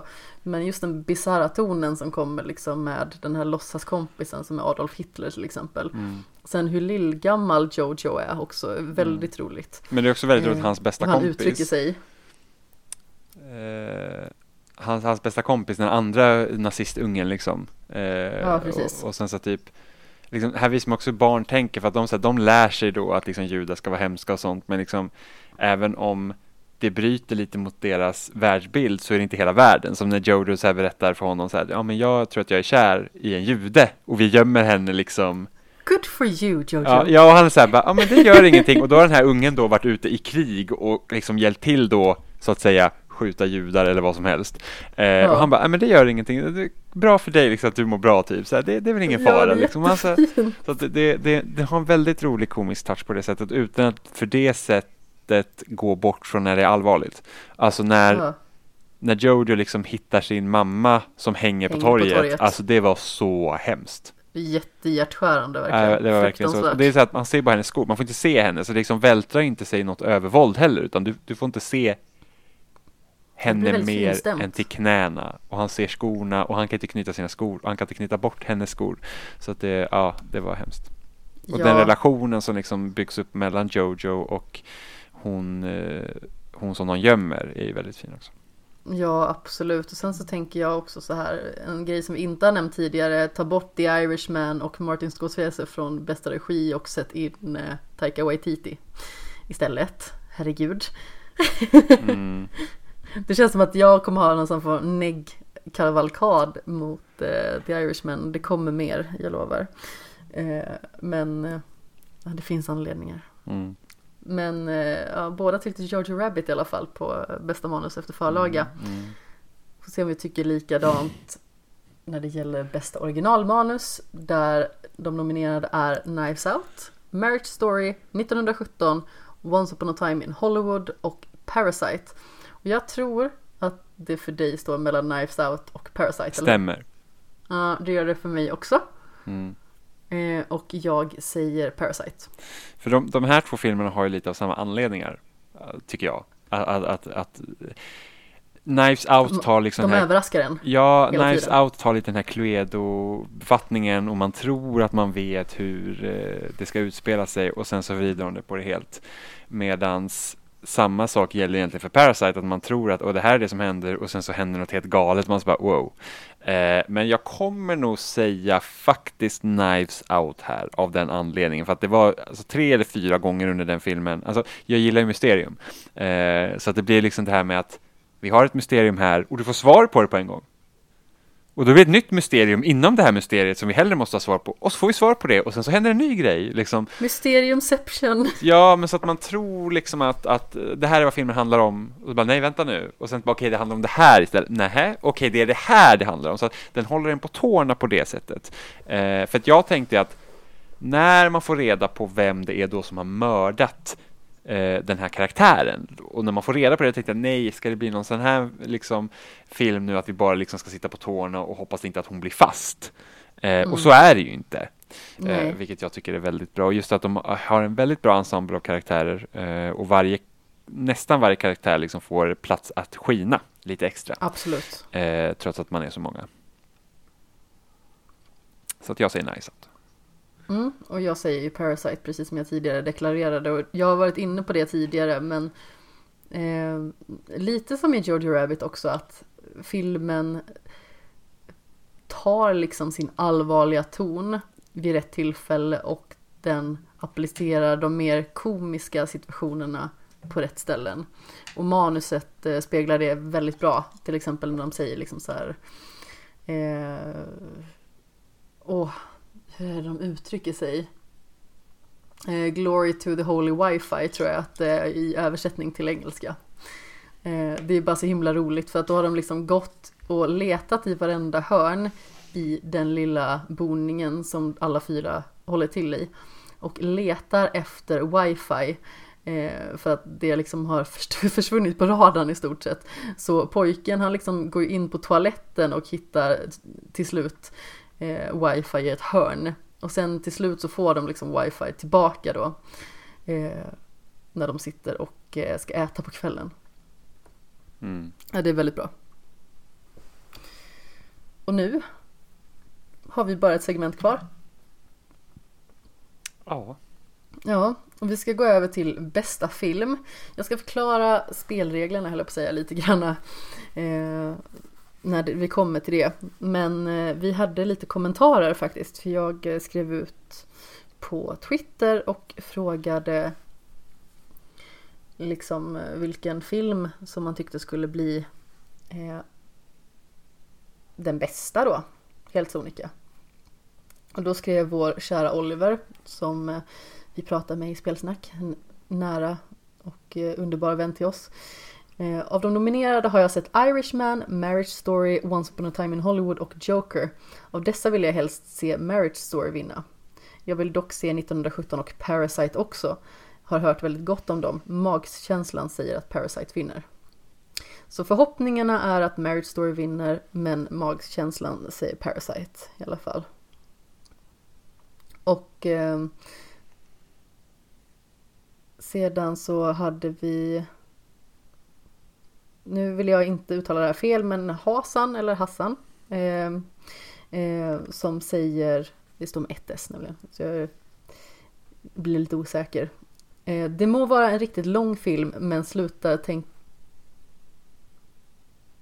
Ja, men sluta tänka på det. Efter att rollerna och eh, Steven Salians, som också var lite så här knivigt att uttala, eh, bara en parentes här från min sida, att eh, det var tydligen ett armeniskt namn. Så jag var lite så här, hur säger man det där? Jag vill inte säga fel. Ehm, men hur som haver, eh, Steven Salians eh, manus underhåller en tillräckligt för att sitta fastklistrad framför skärmen. Riktigt övertygande detaljer och en stark berättelse som fick mig att aldrig ta en paus eller stänga av filmen. Eh, och sedan så skrev han även Joker är min favorit men skulle vara riktigt nöjd om Parasite eller The Irishman vann. Mm just det, det var ju för att jag frågade faktiskt eh, varför varför? Va- varför? Jag frågade varför han ville att den här filmen skulle vinna. Och eh, när jag frågade varför han eh, gillade The Irishman eh, så eh, motiverade han det. Så nu läste jag saker i fel ordning, förlåt mig. Det är jag som är eh, koko i bollen och eh, kass. Men eh, så där har vi de kommentarerna i alla fall. Eh, tusen tack för dem. Eh, ska vi se om eh, de tycker likadant som vi gör. Vi har gjort så här att det är ju nio filmer i den här kategorin. Och eh, då kommer vi ha gjort som följer att den som vi tycker är inom citationstecken sämst får Sämst. en poäng. Vad sa du? Sämst. ja. Jag tyckte att du sa så, men jag bara så här, sa du något annat. Eh, och den som vi tycker är bäst och som borde vinna kategorin bästa film på årets skala. Eh, den får nio poäng som sagt. Eh, så vi kommer börja med den film som får en poäng och där får du börja. Eh, jag ger en etta till The Irishman. Och jag ger också en etta till The Irishman. Eh, av den anledningen jag känner att ett, den var på tok för lång. Eh, jag kände Den var ungefär dubbelt på tok för lång. Ja, verkligen. vilket gjorde att jag tror att hade den här varit en miniserie istället så hade man kunnat strukturera upp den så att när ett avsnitt är klart så slutar den liksom på en topp, vilket gör att man vill se vidare på nästa istället för att man liksom sitter och drar sig igenom tre och en halv timme film på en gång. Eh, jag vet att det finns guider på nätet som säger kolla den i de här sektionerna så får du det som en tv-serie, men vi hade inte riktigt tid med det. Eh, Nej, men sen är det också att det här är en film. Precis, precis. Eh, och jag känner väl att det tråkiga med den här också att den går liksom igenom historier som vi har sett förut, speciellt som Martin Scorsese har gjort massa maffiafilm förut. Det, det känns som en väldigt sån här genrefilm som är gjord för en specifik typ av människa som tycker om den här typen av filmer. Eh, Ja, och vi alltså- ser samma skådespelare i samma roller som de har gjort tidigare, vilket gör att det inte är speciellt spännande. Hade den här varit castad med helt nya skådespelare som inte har sett tidigare, då tror jag att jag hade varit betydligt mer intresserad, för det hade gjort så att jag förväntar mig inte det här av den här personen, jag har inte sett den här personen spela den här rollen förut. Eh, så att, jag vet inte, jag kände mig så otroligt uttråkad av den. Ja, men alltså det kändes ju bara som en upprepning och någon form av eh, nostalgirunk över den här genren på något vis. Eh, jag uppskattade inte det alls. Just det, alltså som sagt, det här är en film som är typ så 3 av 5 för mig. Det är ingen dålig film på något vis, men den gör absolut ingenting spännande. Och alltså längden bara Jag vet inte riktigt vad jag ska säga om längden ens. Jag blev uttråkad. Återigen, det är ingen dålig film.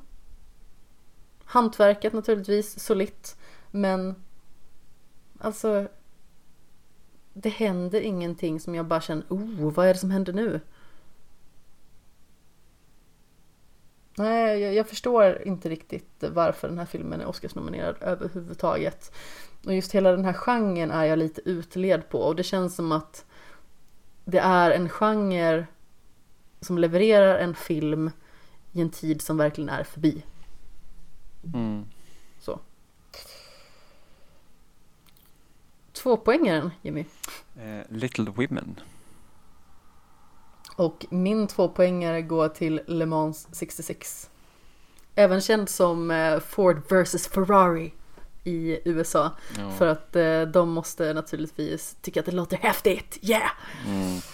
Eh, Jag vet inte, jag hade jättesvårt att in investera mig i Little Women. Jag kände att det kändes, alltså som vi sa tidigare, det, det är någon så här, det känns som en typisk berättelse från den tiden när boken skrevs. Eh, jag är 100% säker på att boken är mer spännande. De hade konstiga tidshopp i filmen vilket gjorde det var svårt att hänga med. Eh, och det var liksom att jag, jag vet inte, jag, jag kände liksom inte den, de konflikterna karaktärerna stod inför, jag vet inte, det gjorde ingenting för mig. Nej, alltså jag tycker ju att Little Women hade väldigt många bra element. Men det kändes som att de tog vara på dem på fel sätt. Eh, Jag håller ju den lite högre upp. Som eh, man naturligtvis förstår i och med att jag gav en annan film två poängen. Eh, Men det kändes liksom som att just det här tidshoppandet blev väldigt problematiskt för filmen för att man satt mer och funderade över vad fan är jag egentligen? Mm. Vilken tid är det, är det här före det här? Det fanns liksom ingen form av markör som sa liksom att okej okay, nu är vi där. Det var ju typ Florence Pugs lugg. Mm. Det var ungefär det som man var, ah, okej okay, det här är före. Men sedan var det liksom, ja men det här är fortfarande tiden när de är unga men är det här före det här eller är det efter det här? Så det var mycket förvirrande verkligen. Eh, vilket är väldigt synd för jag tror att den här filmen hade kunnat bli riktigt, riktigt bra. Om den hade varit strukturerad på ett helt annat sätt. För jag menar bara eh, skådespelargalleriet. Alltså det är så många bra skådespelare i en och samma film, verkligen. Eh, det är synd, absolut, att det blev så. Jag hade höga förhoppningar på den faktiskt. Samma här. Samma här. Mm. Och eh, går vi över till min tvåpoängare så har vi ju Le Mans 66 som, nu använder jag ordet runk väldigt mycket i det här avsnittet, men det är ju en eh, patriotismrunk istället. Ja, alltså, Och det alltså, fullaste, verkligen. Ja, för det jag känner med liksom den här filmen var ju det att du har en jättefin historia i Christian Bales karaktär som ska bygga den här bilen och testa den samtidigt med Matt Damon så du har liksom den mänskliga sidan av historien där. Och de Men, tycker man ju om. Yes, men det är inte den problematiken som är störst utan det är liksom egentligen den här stora pampen då som äger Ford som säger så här, jag vill göra den snabbaste bilen i världen och skjuter in mycket pengar i att göra det och då blir det gjort. Och det är liksom bara så att det kändes bara så att vi i USA, vi är bäst, vi gör de bästa bilarna, vi gör de snabbaste bilarna. Vi har längst penisar. Och vi ska liksom helt fokusera på det, för det är liksom så att om inte det här funkar nu, vem är det vi ska tycka synd om? Ford? Frågetecken. det, det, är liksom, det är den det blir, det är inte liksom synd om Christian Bales karaktär som kanske inte lyckas med det här eller någonting sånt. Det är inte synd om Matt Damons karaktär som inte lyckas med utan det är liksom, det känns som att filmen är vinklad så att det är så synd att vi ska tycka om det här, eller tycka illa, eller tycka synd om det här företaget. Som inte har, inte. Som, som liksom trots alla de pengarna de liksom lyckas slussa in i det här projektet Precis. så oh, kan nej. de inte lyckas. Och det blir så här att jag är jätte jättesvårt att ta till mig det alltså. Ja, verkligen, det var därför jag satte den så pass eh, lågt ändå. Eh, den är ändå snäppet mer eh, investerande än The Irishman, måste jag ju säga.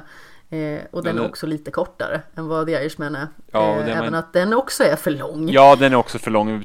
Alltså det var massa delar som kunde klippas ner där. Definitivt.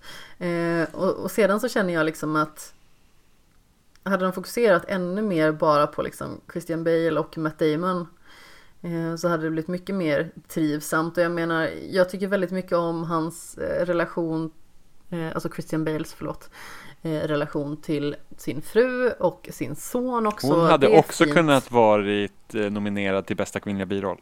Ja, Absolut, definitivt. Jag tycker hon gör det jättebra. Jag blev helt tagen över hur arg hon blev vid en sekvens. Jag typ så här lutade mig tillbaka och bara wow, vad är det som händer?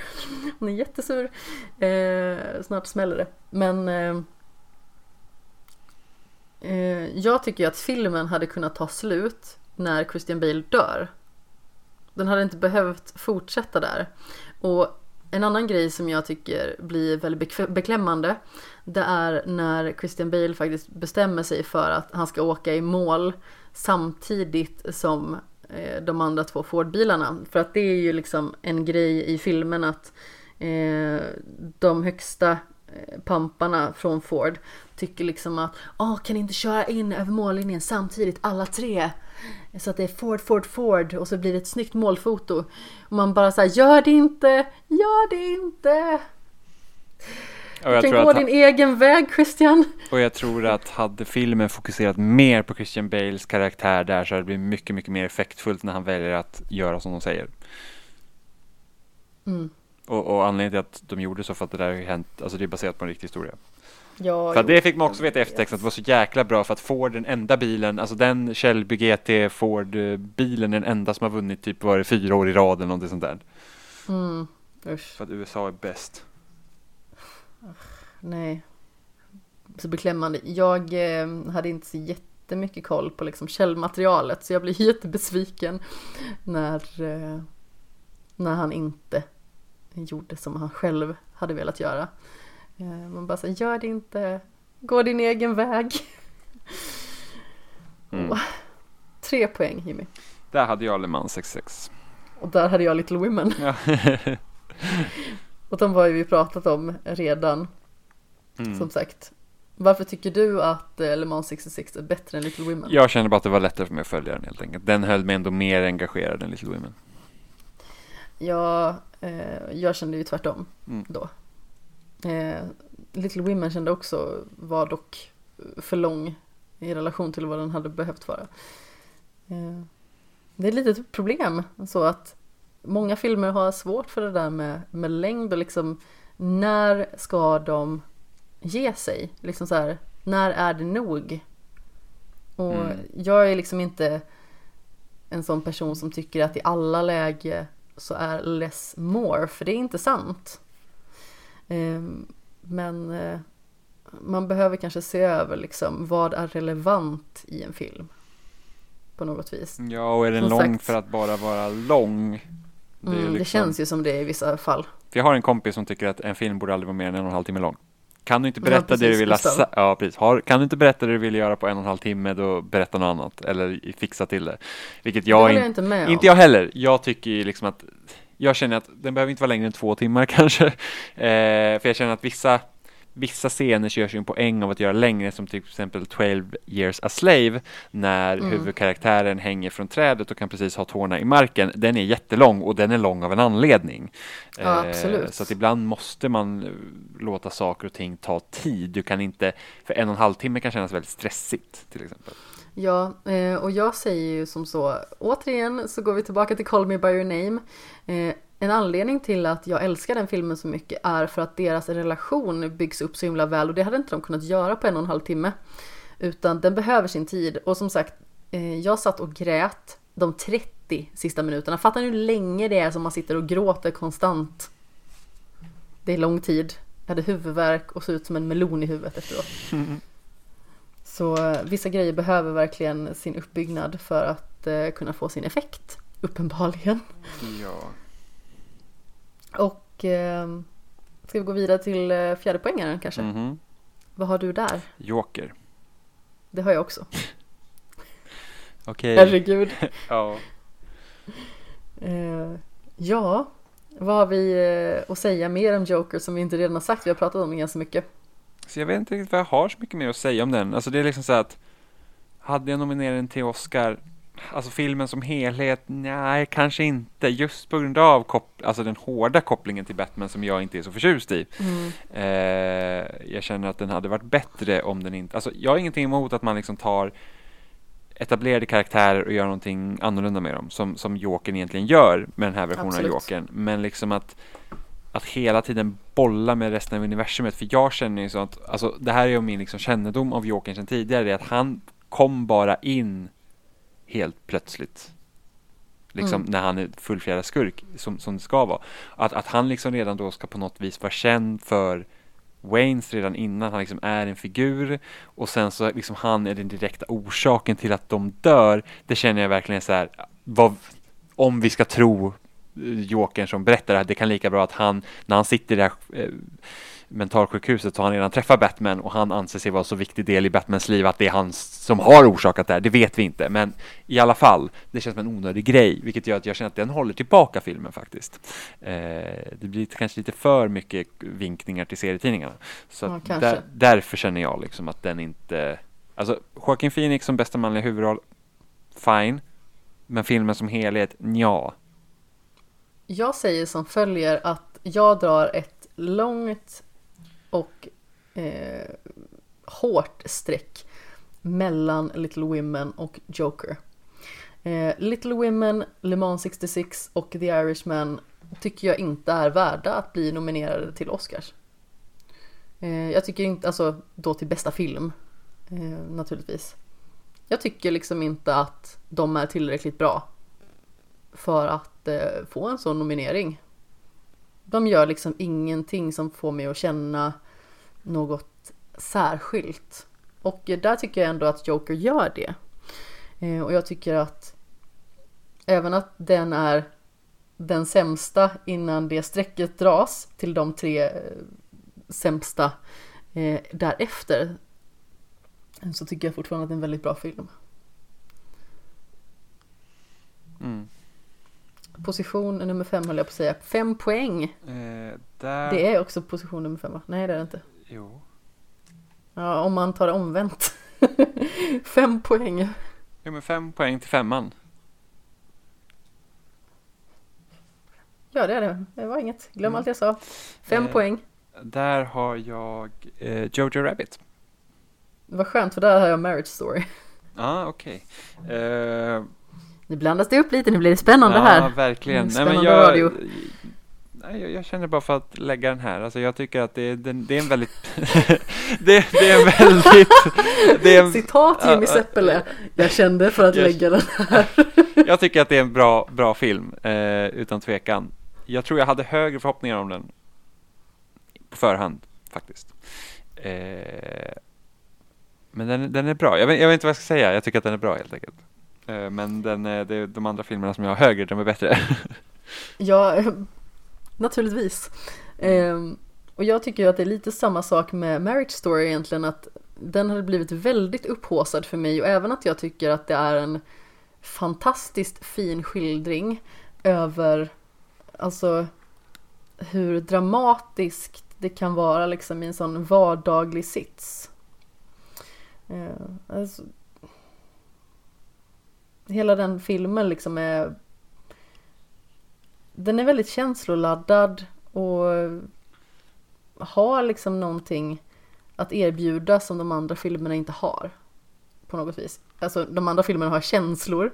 Det är inte det jag menar. Utan det är mer liksom så här att det här är så vardagligt ämne. Och det har utförts så himla väl. Men eh, längre än så här kom den inte för mig. Mm. Men den är absolut värd en Oscarsnominering, tycker jag. Mm. Och vad har du då som sexpoängare? Eh, Once upon a time in Hollywood. Jaså, det har du. Mm. Eh, som Det sagt, börjar blandas upp rejält här. Ja, alltså jag tycker den här filmen, det har vi sagt tidigare, att hela den här grejen att det ska vara Manson-morden och det, att, visst, visst sa jag det rätt? Tror det. Ja, Eh, Absolut. Är det att jag tycker att Margot Robbies karaktär där, alltså jag visste ju inte om att det handlade om det när jag gick in och såg filmen.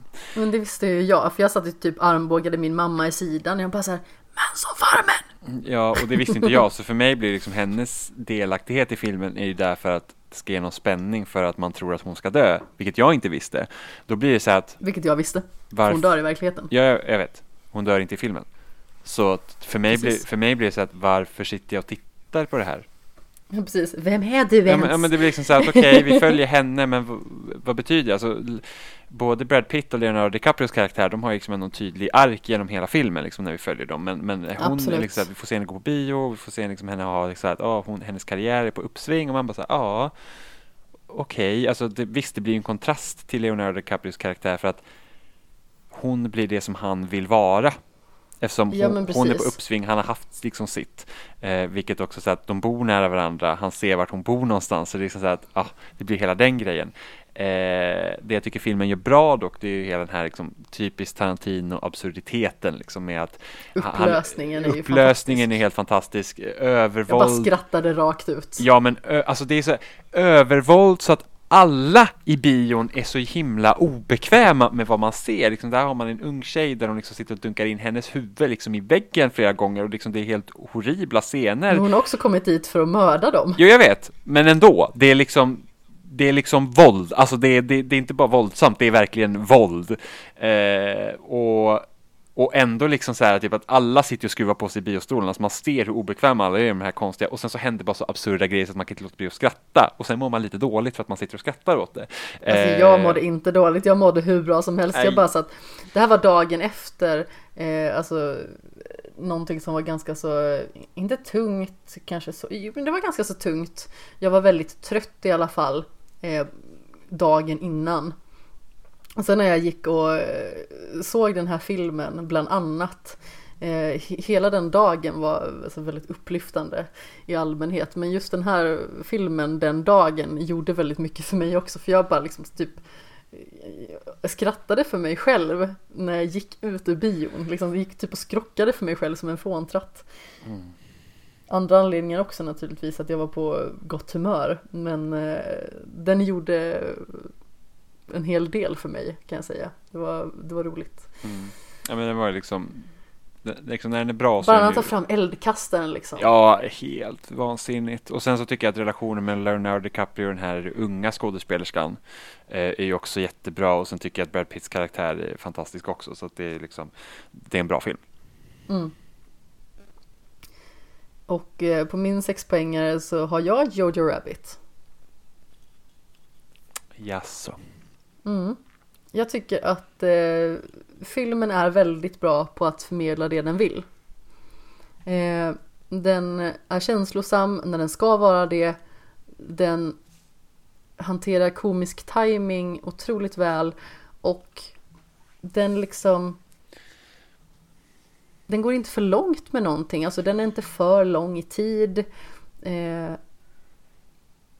när den väl liksom går på sina så här atomiska par- så här kom, herregud, komiska parader. Eh, typ när liksom de heilar 71 gånger liksom. Alltså, det blir bara roligt för att det är absurt. Eh, och då avdramatiserar man eh, någonting som är egentligen väldigt, eh, ska man säga, det är ju en väldigt hemsk eh, hälsning. Mm.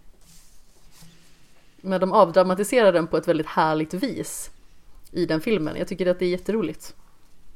Mm. Eh, och som sagt, skådespelarna, även barnskådespelarna gör ett otroligt bra jobb. Ja, och sen det där också här, det enda rimliga sättet att följa på en, en nazist är att följa ett barn som nazist.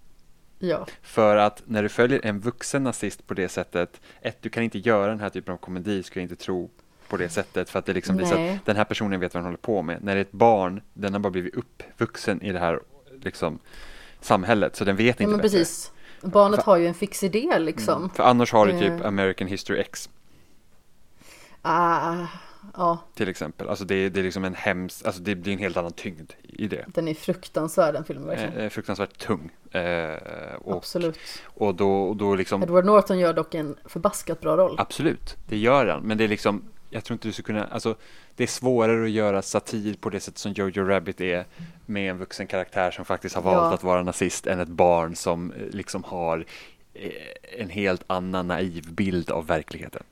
Ja men precis, alltså för barnet så är det ju liksom, som, precis som jag sa tidigare, det är ju i stort sett en fix idé. Alltså det är nästan typ som det är en fas lite grann. Han har vuxit upp med det här, han har blivit drillad in i det här.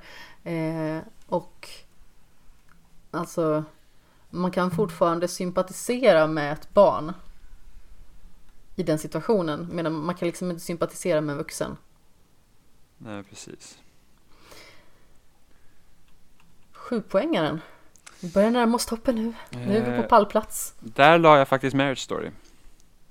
Och där la jag Once upon a time in Hollywood. Ja.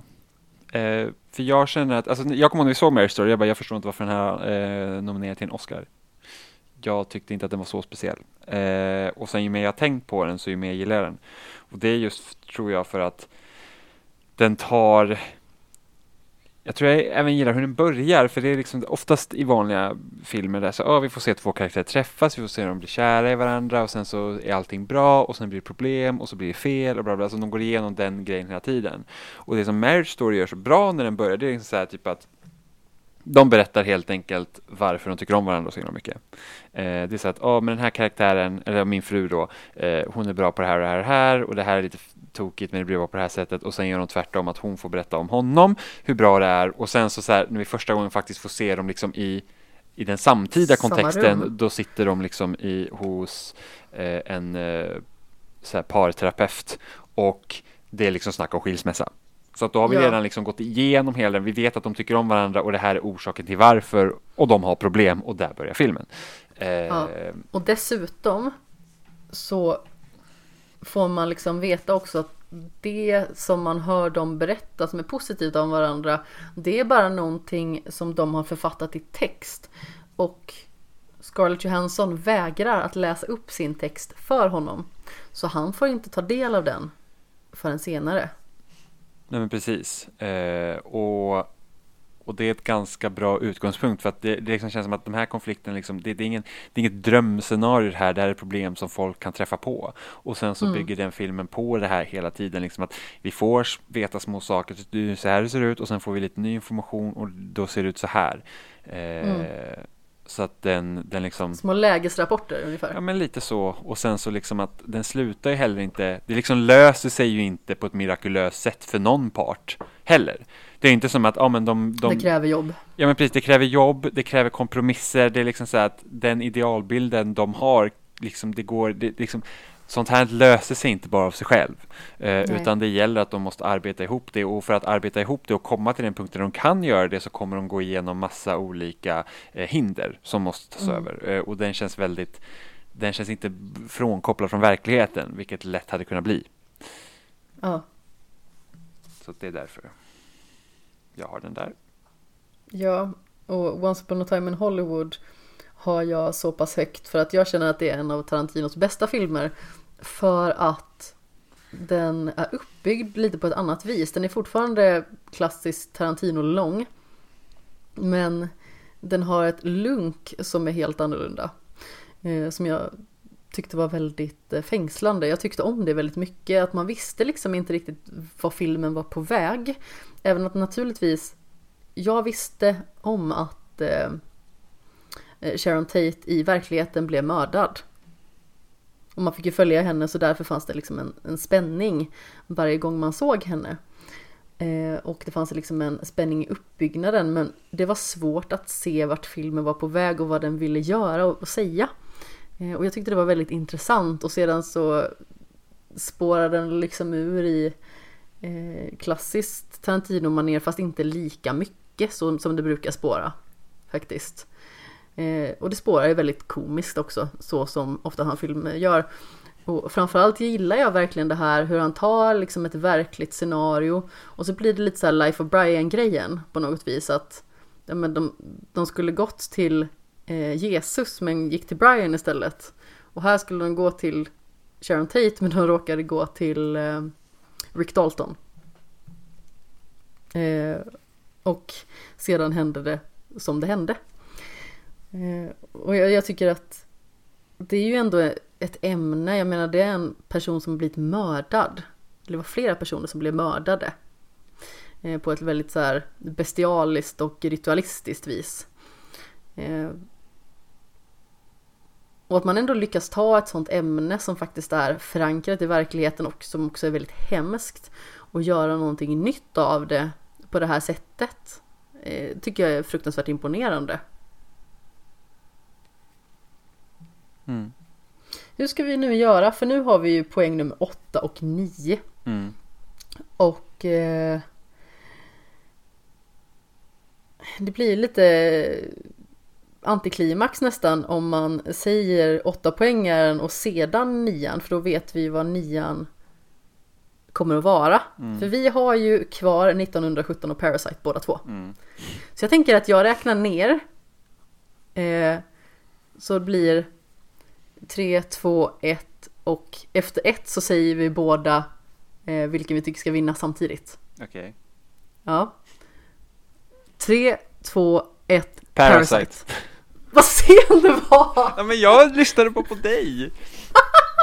Det, det är eftersom vi sitter via Discord så är det delay, givetvis. För jag, jag hörde att vi sa det exakt samtidigt. Och jag hörde att du var mycket efter Ja, mig. men det är för att det är den delayen som existerar in the world of internet. Jag hade behövt säga på ett om jag hade sagt samtidigt.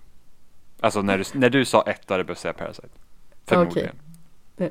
Strunt samma, vi sa båda Parasite för att det är den bästa filmen. Den är fem av fem. Alltså jag, jag... Eh, briljant! Alltså jag bollar ju väldigt mycket om det skulle vara 1917 eller Parasite. Det gjorde inte jag. Eh, jag var men, bombsäker. Men anledningen till att jag valde Parasite framför 1917, per, 1917 är ändå en till krigsfilm. Vi har sett sådana här historier förut, även om 1917 är väldigt, väldigt bra och den går mer på djupet på karaktär, eller den håller mer hårt om karaktärerna än själva konflikten i sig, så känns det som att Parasite ändå gör, den har något viktigt att säga på ett annat sätt och om samtiden snarare än att kolla tillbaks liksom, på någonting som har skett tidigare. Och sättet Ja. de gör det på i Parasite är otroligt, otroligt bra. Eh, det är liksom, den filmen är den, den släpper aldrig liksom sin komiska touch. Men bara för att den har det så betyder inte det att den kan behandla väldigt seriösa ämnen som inte slarvas bort eller lajas precis. bort på grund av det. Eh, Den släpper aldrig heller sin spänning. nej. Man hade liksom hela tiden någon form av känsla eh, personligen i alla scener och i alla interaktioner. Och eh, det är det som var så himla starkt i den. Och sen så, alltså 1917, visst. Jag blev överraskad av den. Jag blev extremt positivt överraskad för jag tänkte bara, aha, en krigsfilm till. Eh, och jag vet att du var mycket mer exalterad över den än vad jag var när vi skulle se den. Eh, Och jag blev extremt positivt överraskad. Jag var verkligen så här, när vi gick ut ur biografen, bara så här, åh fasen, den var så bra! Men inte perfekt, men den var så bra. Eh, Men Parasite, alltså det är svårt att säga att någonting är perfekt, men den är fem av fem liksom. Jag eh, älskar den filmen. Den var så solklar i min bok att den skulle vinna. Eh, och jag var nästan säker på det redan när vi gick ut från biografen eh, när vi hade sett den. För jag var liksom så här, jag var genuint så här, på gott humör av att den filmen var så bra. Och jag kunde liksom inte sluta tänka på den. Eller diskutera den. Gärna med dig. Därav. Så ja men. Hälsefyr vad bra den filmen var alltså. Det är helt otroligt. Jag hade ju liksom inte riktigt koll på så jättemycket vad den handlade om. Förutom liksom att den skulle spegla ett klassamhälle i, samtiden på ett väldigt specifikt vis. Jag visste ingenting. Jag var ju så här, jag bara såg att Parasite är bra. Jag bara okej, Det- good enough for me. Den ska vi se Men- liksom. Eh, jag såg flera personer i mitt flöde som bara så här, åh Parasite var så bra och jag liksom så här, de här personerna och jag brukar inte tycka samma sak. Nej. Kan den verkligen vara så bra? Mm. Sen så började det regna in mer positiva recensioner så bara så här, den måste vara bra och sen så bara, ja den är briljant. Hej. Mm. Herrejösses verkligen vad bra den var. Mm. Ja, väldigt, väldigt bra film. Alla borde se den. Ja. fem av fem, något för hela familjen. Mm. Inte slutet då, det är inte för hela familjen, det är knivar och blod. Men eh, alltså den gör ju som sagt eh, lite så här Tarantino-urspårning den också. Ja men precis, fast utan att Lite mer sig. lågmält. Ja, den vältras inte lika mycket i övervåld som Tarantinos filmer gör. Nej, och det är inte heller övervåld på det sättet, utan det är mer liksom att den spårar i relation till Precis, Eh, det är liksom så att den filmen. har en väldigt extraordinär final men det känns ändå inte Det känns ändå inte Orimligt. orimligt i den kontext filmen agerar i. Nej, det är ju liksom inte absurt på det sättet som Tarantinos filmer är. Mm.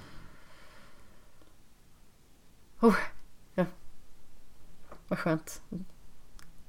Bra att du tyckte rätt.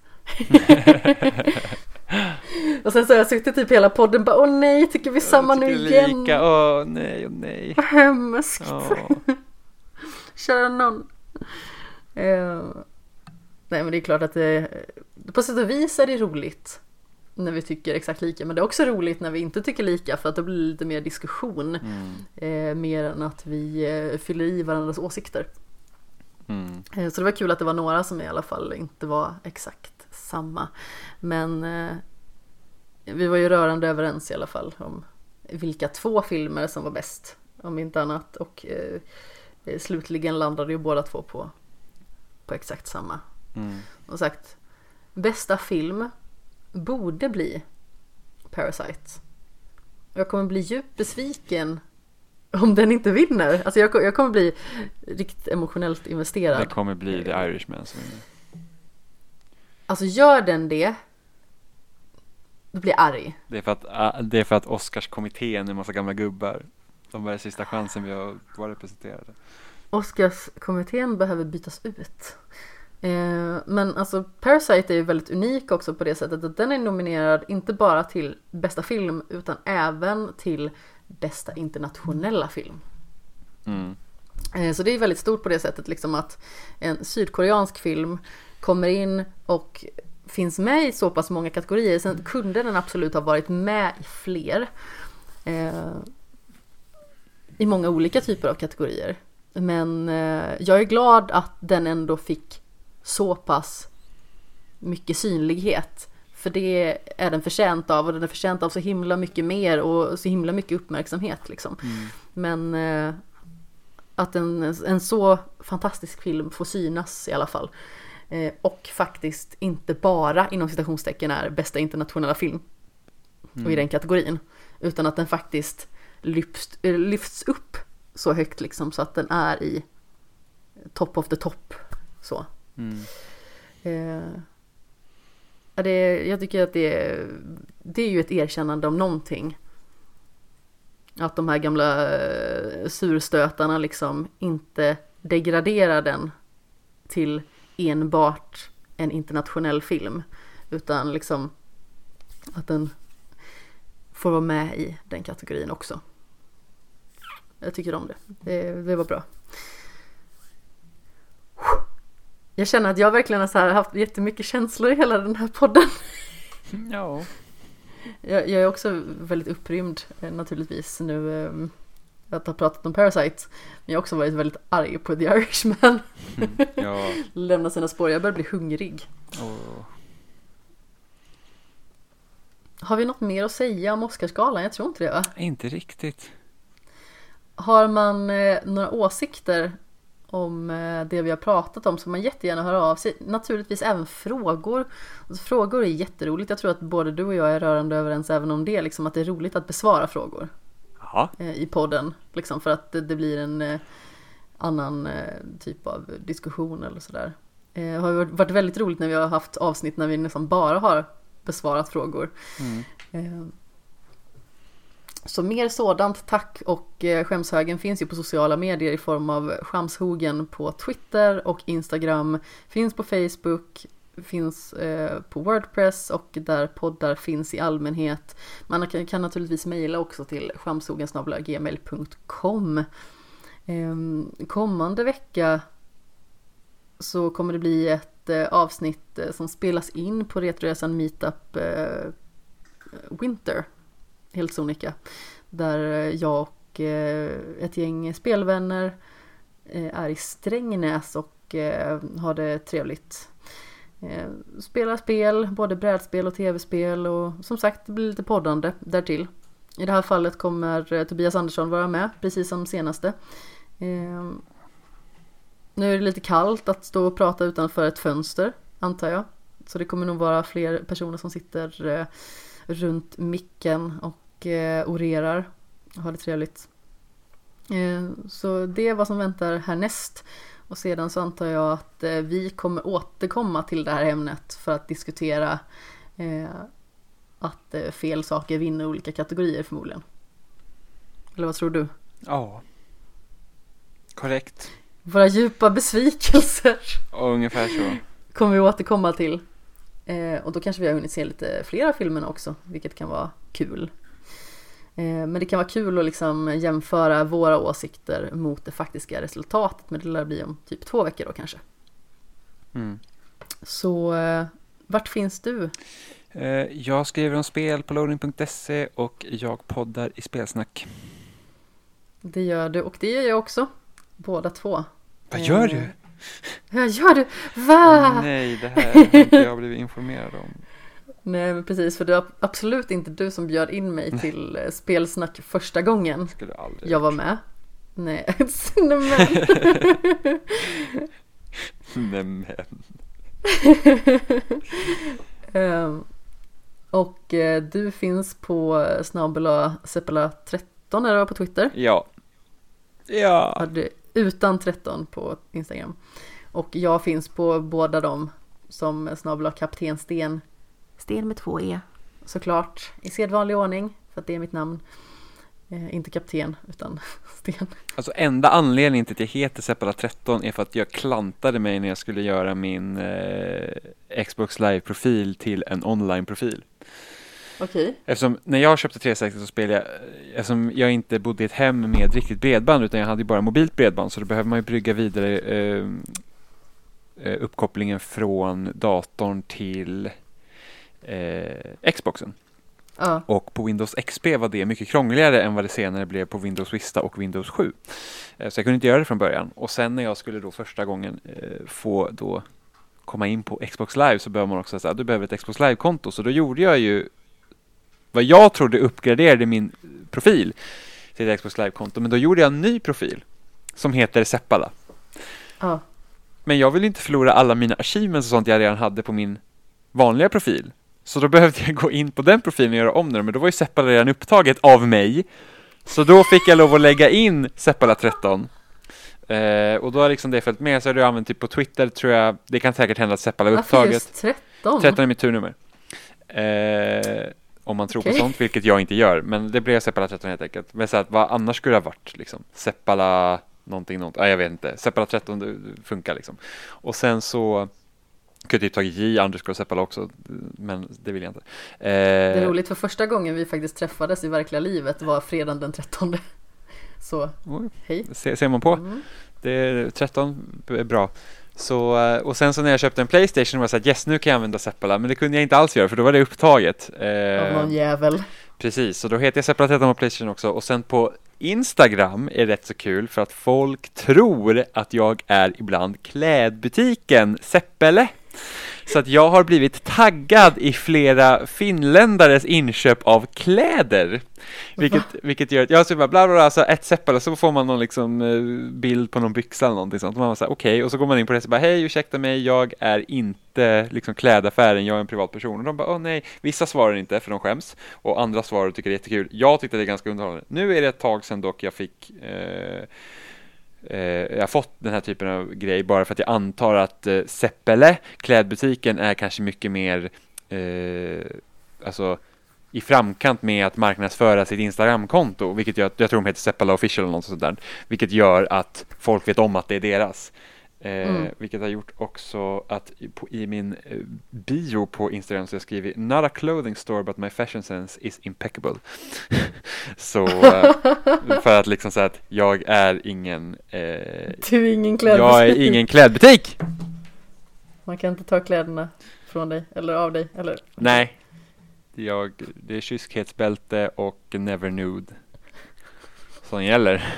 Eller? Ja, Eller? ja, Mhm, ja. ja, du säger det. Så är det. Duscha med overall. Mm. Mm. Jag vill bara säga att jag har inte sett dig duscha med overall. Nej, I så, då- fall, I så fall har du tagit på dig den när du har gått jag, in. jag är väldigt bra på att smyga. Mm, eller hur? Du kan så här, gå runt näck för övrigt och sen bara jag tar på mig overallen när jag duschar Precis. ifall någon har eh, satt in en filmkamera här. Vadå, nu lät det precis som att jag går runt näck hela tiden. Fast ja, det gör du Det ju också. gör jag ju inte! Jag älskar hur förnärmad du blir. Ja, men jag gör ju inte det. Nej okej, inte hela tiden, Nej, nästan. inte nästan hela tiden. Oftare än du utgör dig. eh, Jag vill aldrig prata om min nakenhet någon annanstans, så jag vet inte riktigt vad vi ska jämföra det med, men jag går inte ofta naken. Kanske inte. Jag bär kalsonger. Ja, det är nästan naken då. Ja men, ja, men du, du, man, man är inte naken när man är nästan naken. Antingen är man naken eller så är man inte naken. Mm. Du är också mindre pryd än vad du utger dig för är- att vara. Nej, nej, jag är superpryd. Säger det. Jag vet det. Jag har levt med mig själv i snart 29 år. Mm. Mm. Jag tycker fortfarande att du inte är lika pryd som du säger att du är. Ja, men man kan också ha fel. Men Jag har ju oftast rätt, det är ju det som är grejen. Nej, Vadå nej? Du exakt. ska ju hålla med mig här om att jag har rätt. Nej då, du ville ha Då får konflikt. du också ha rätt. Jag har Nej. alltid rätt. Det är fel. Nej. Vad var det? Nej. Åh herregud, jag tror att eh, vi behöver kalla det här en dag. Mm. Jag behöver äta. Jag behöver också gå ner och se till min tvätt innan jag klipper. Gud vad kul jag ska ha! Hurra! Jätteroligt. Vad ska du göra för någonting? Ska du sätta dig och spela? Ja, det blir nog lite Halo tror jag. Mm. Med eh, tidigare nämnda kompanjon. Oliver. Mm. Jajamän. Yes. Härliga tider. Bajs och snopp Oliver. Förhoppningsvis i samma sammanhang. ah, nu, vem är pryd nu? Jag är inte pryd. Det var mer så här bajs och snopp ihop. Jag vet inte riktigt om det är någonting som är så trevligt. Nej, det sa jag ingenting om. Eller gjorde du? Indirekt. Nej. Nej, usch. Sluta. Ja men bajs och snopp är inte så här jättetrevlig kombination. Nej. Ehm, En ska bort, då är det ganska så tydligt vilken som ska bort. Ja. Men eh, vi kommer att höras snart igen i poddsammanhang. Och eh, det var även eh, inom citationstecken bara eh, du och jag i spelsnack så vill man höra oss prata om massa spel även den här veckan så kan man lyssna på senaste avsnittet som är 310 i spelsnack. Till Ja, skillnad från eh, precis. lilla kamelfisantalet 39. Det är sant. 310 avsnitt av massa prat. Mm, ja, det är massa prat. Eh, det har ni och eh, vi gjort bra. Mm. Jag har snart varit med ett halvår i... Jag har varit med ett halvår. Ja, det har det sen, vad är det, juli? Nej, Juni? eller? Juni? Det kanske var, det kanske var typ så en sista juli förresten. Ja, okej. Okay. I slutet av juli. Mm. Strunt samma. Men eh, vi hörs snart igen och eh, vad ska man säga? Har du något annat spännande? N någon avslutningsfras? Och jag är så dålig på den där. Det låter bara töntigt när jag säger någonting. Typ, puss i ljumsken. Typ hej då. Eller något.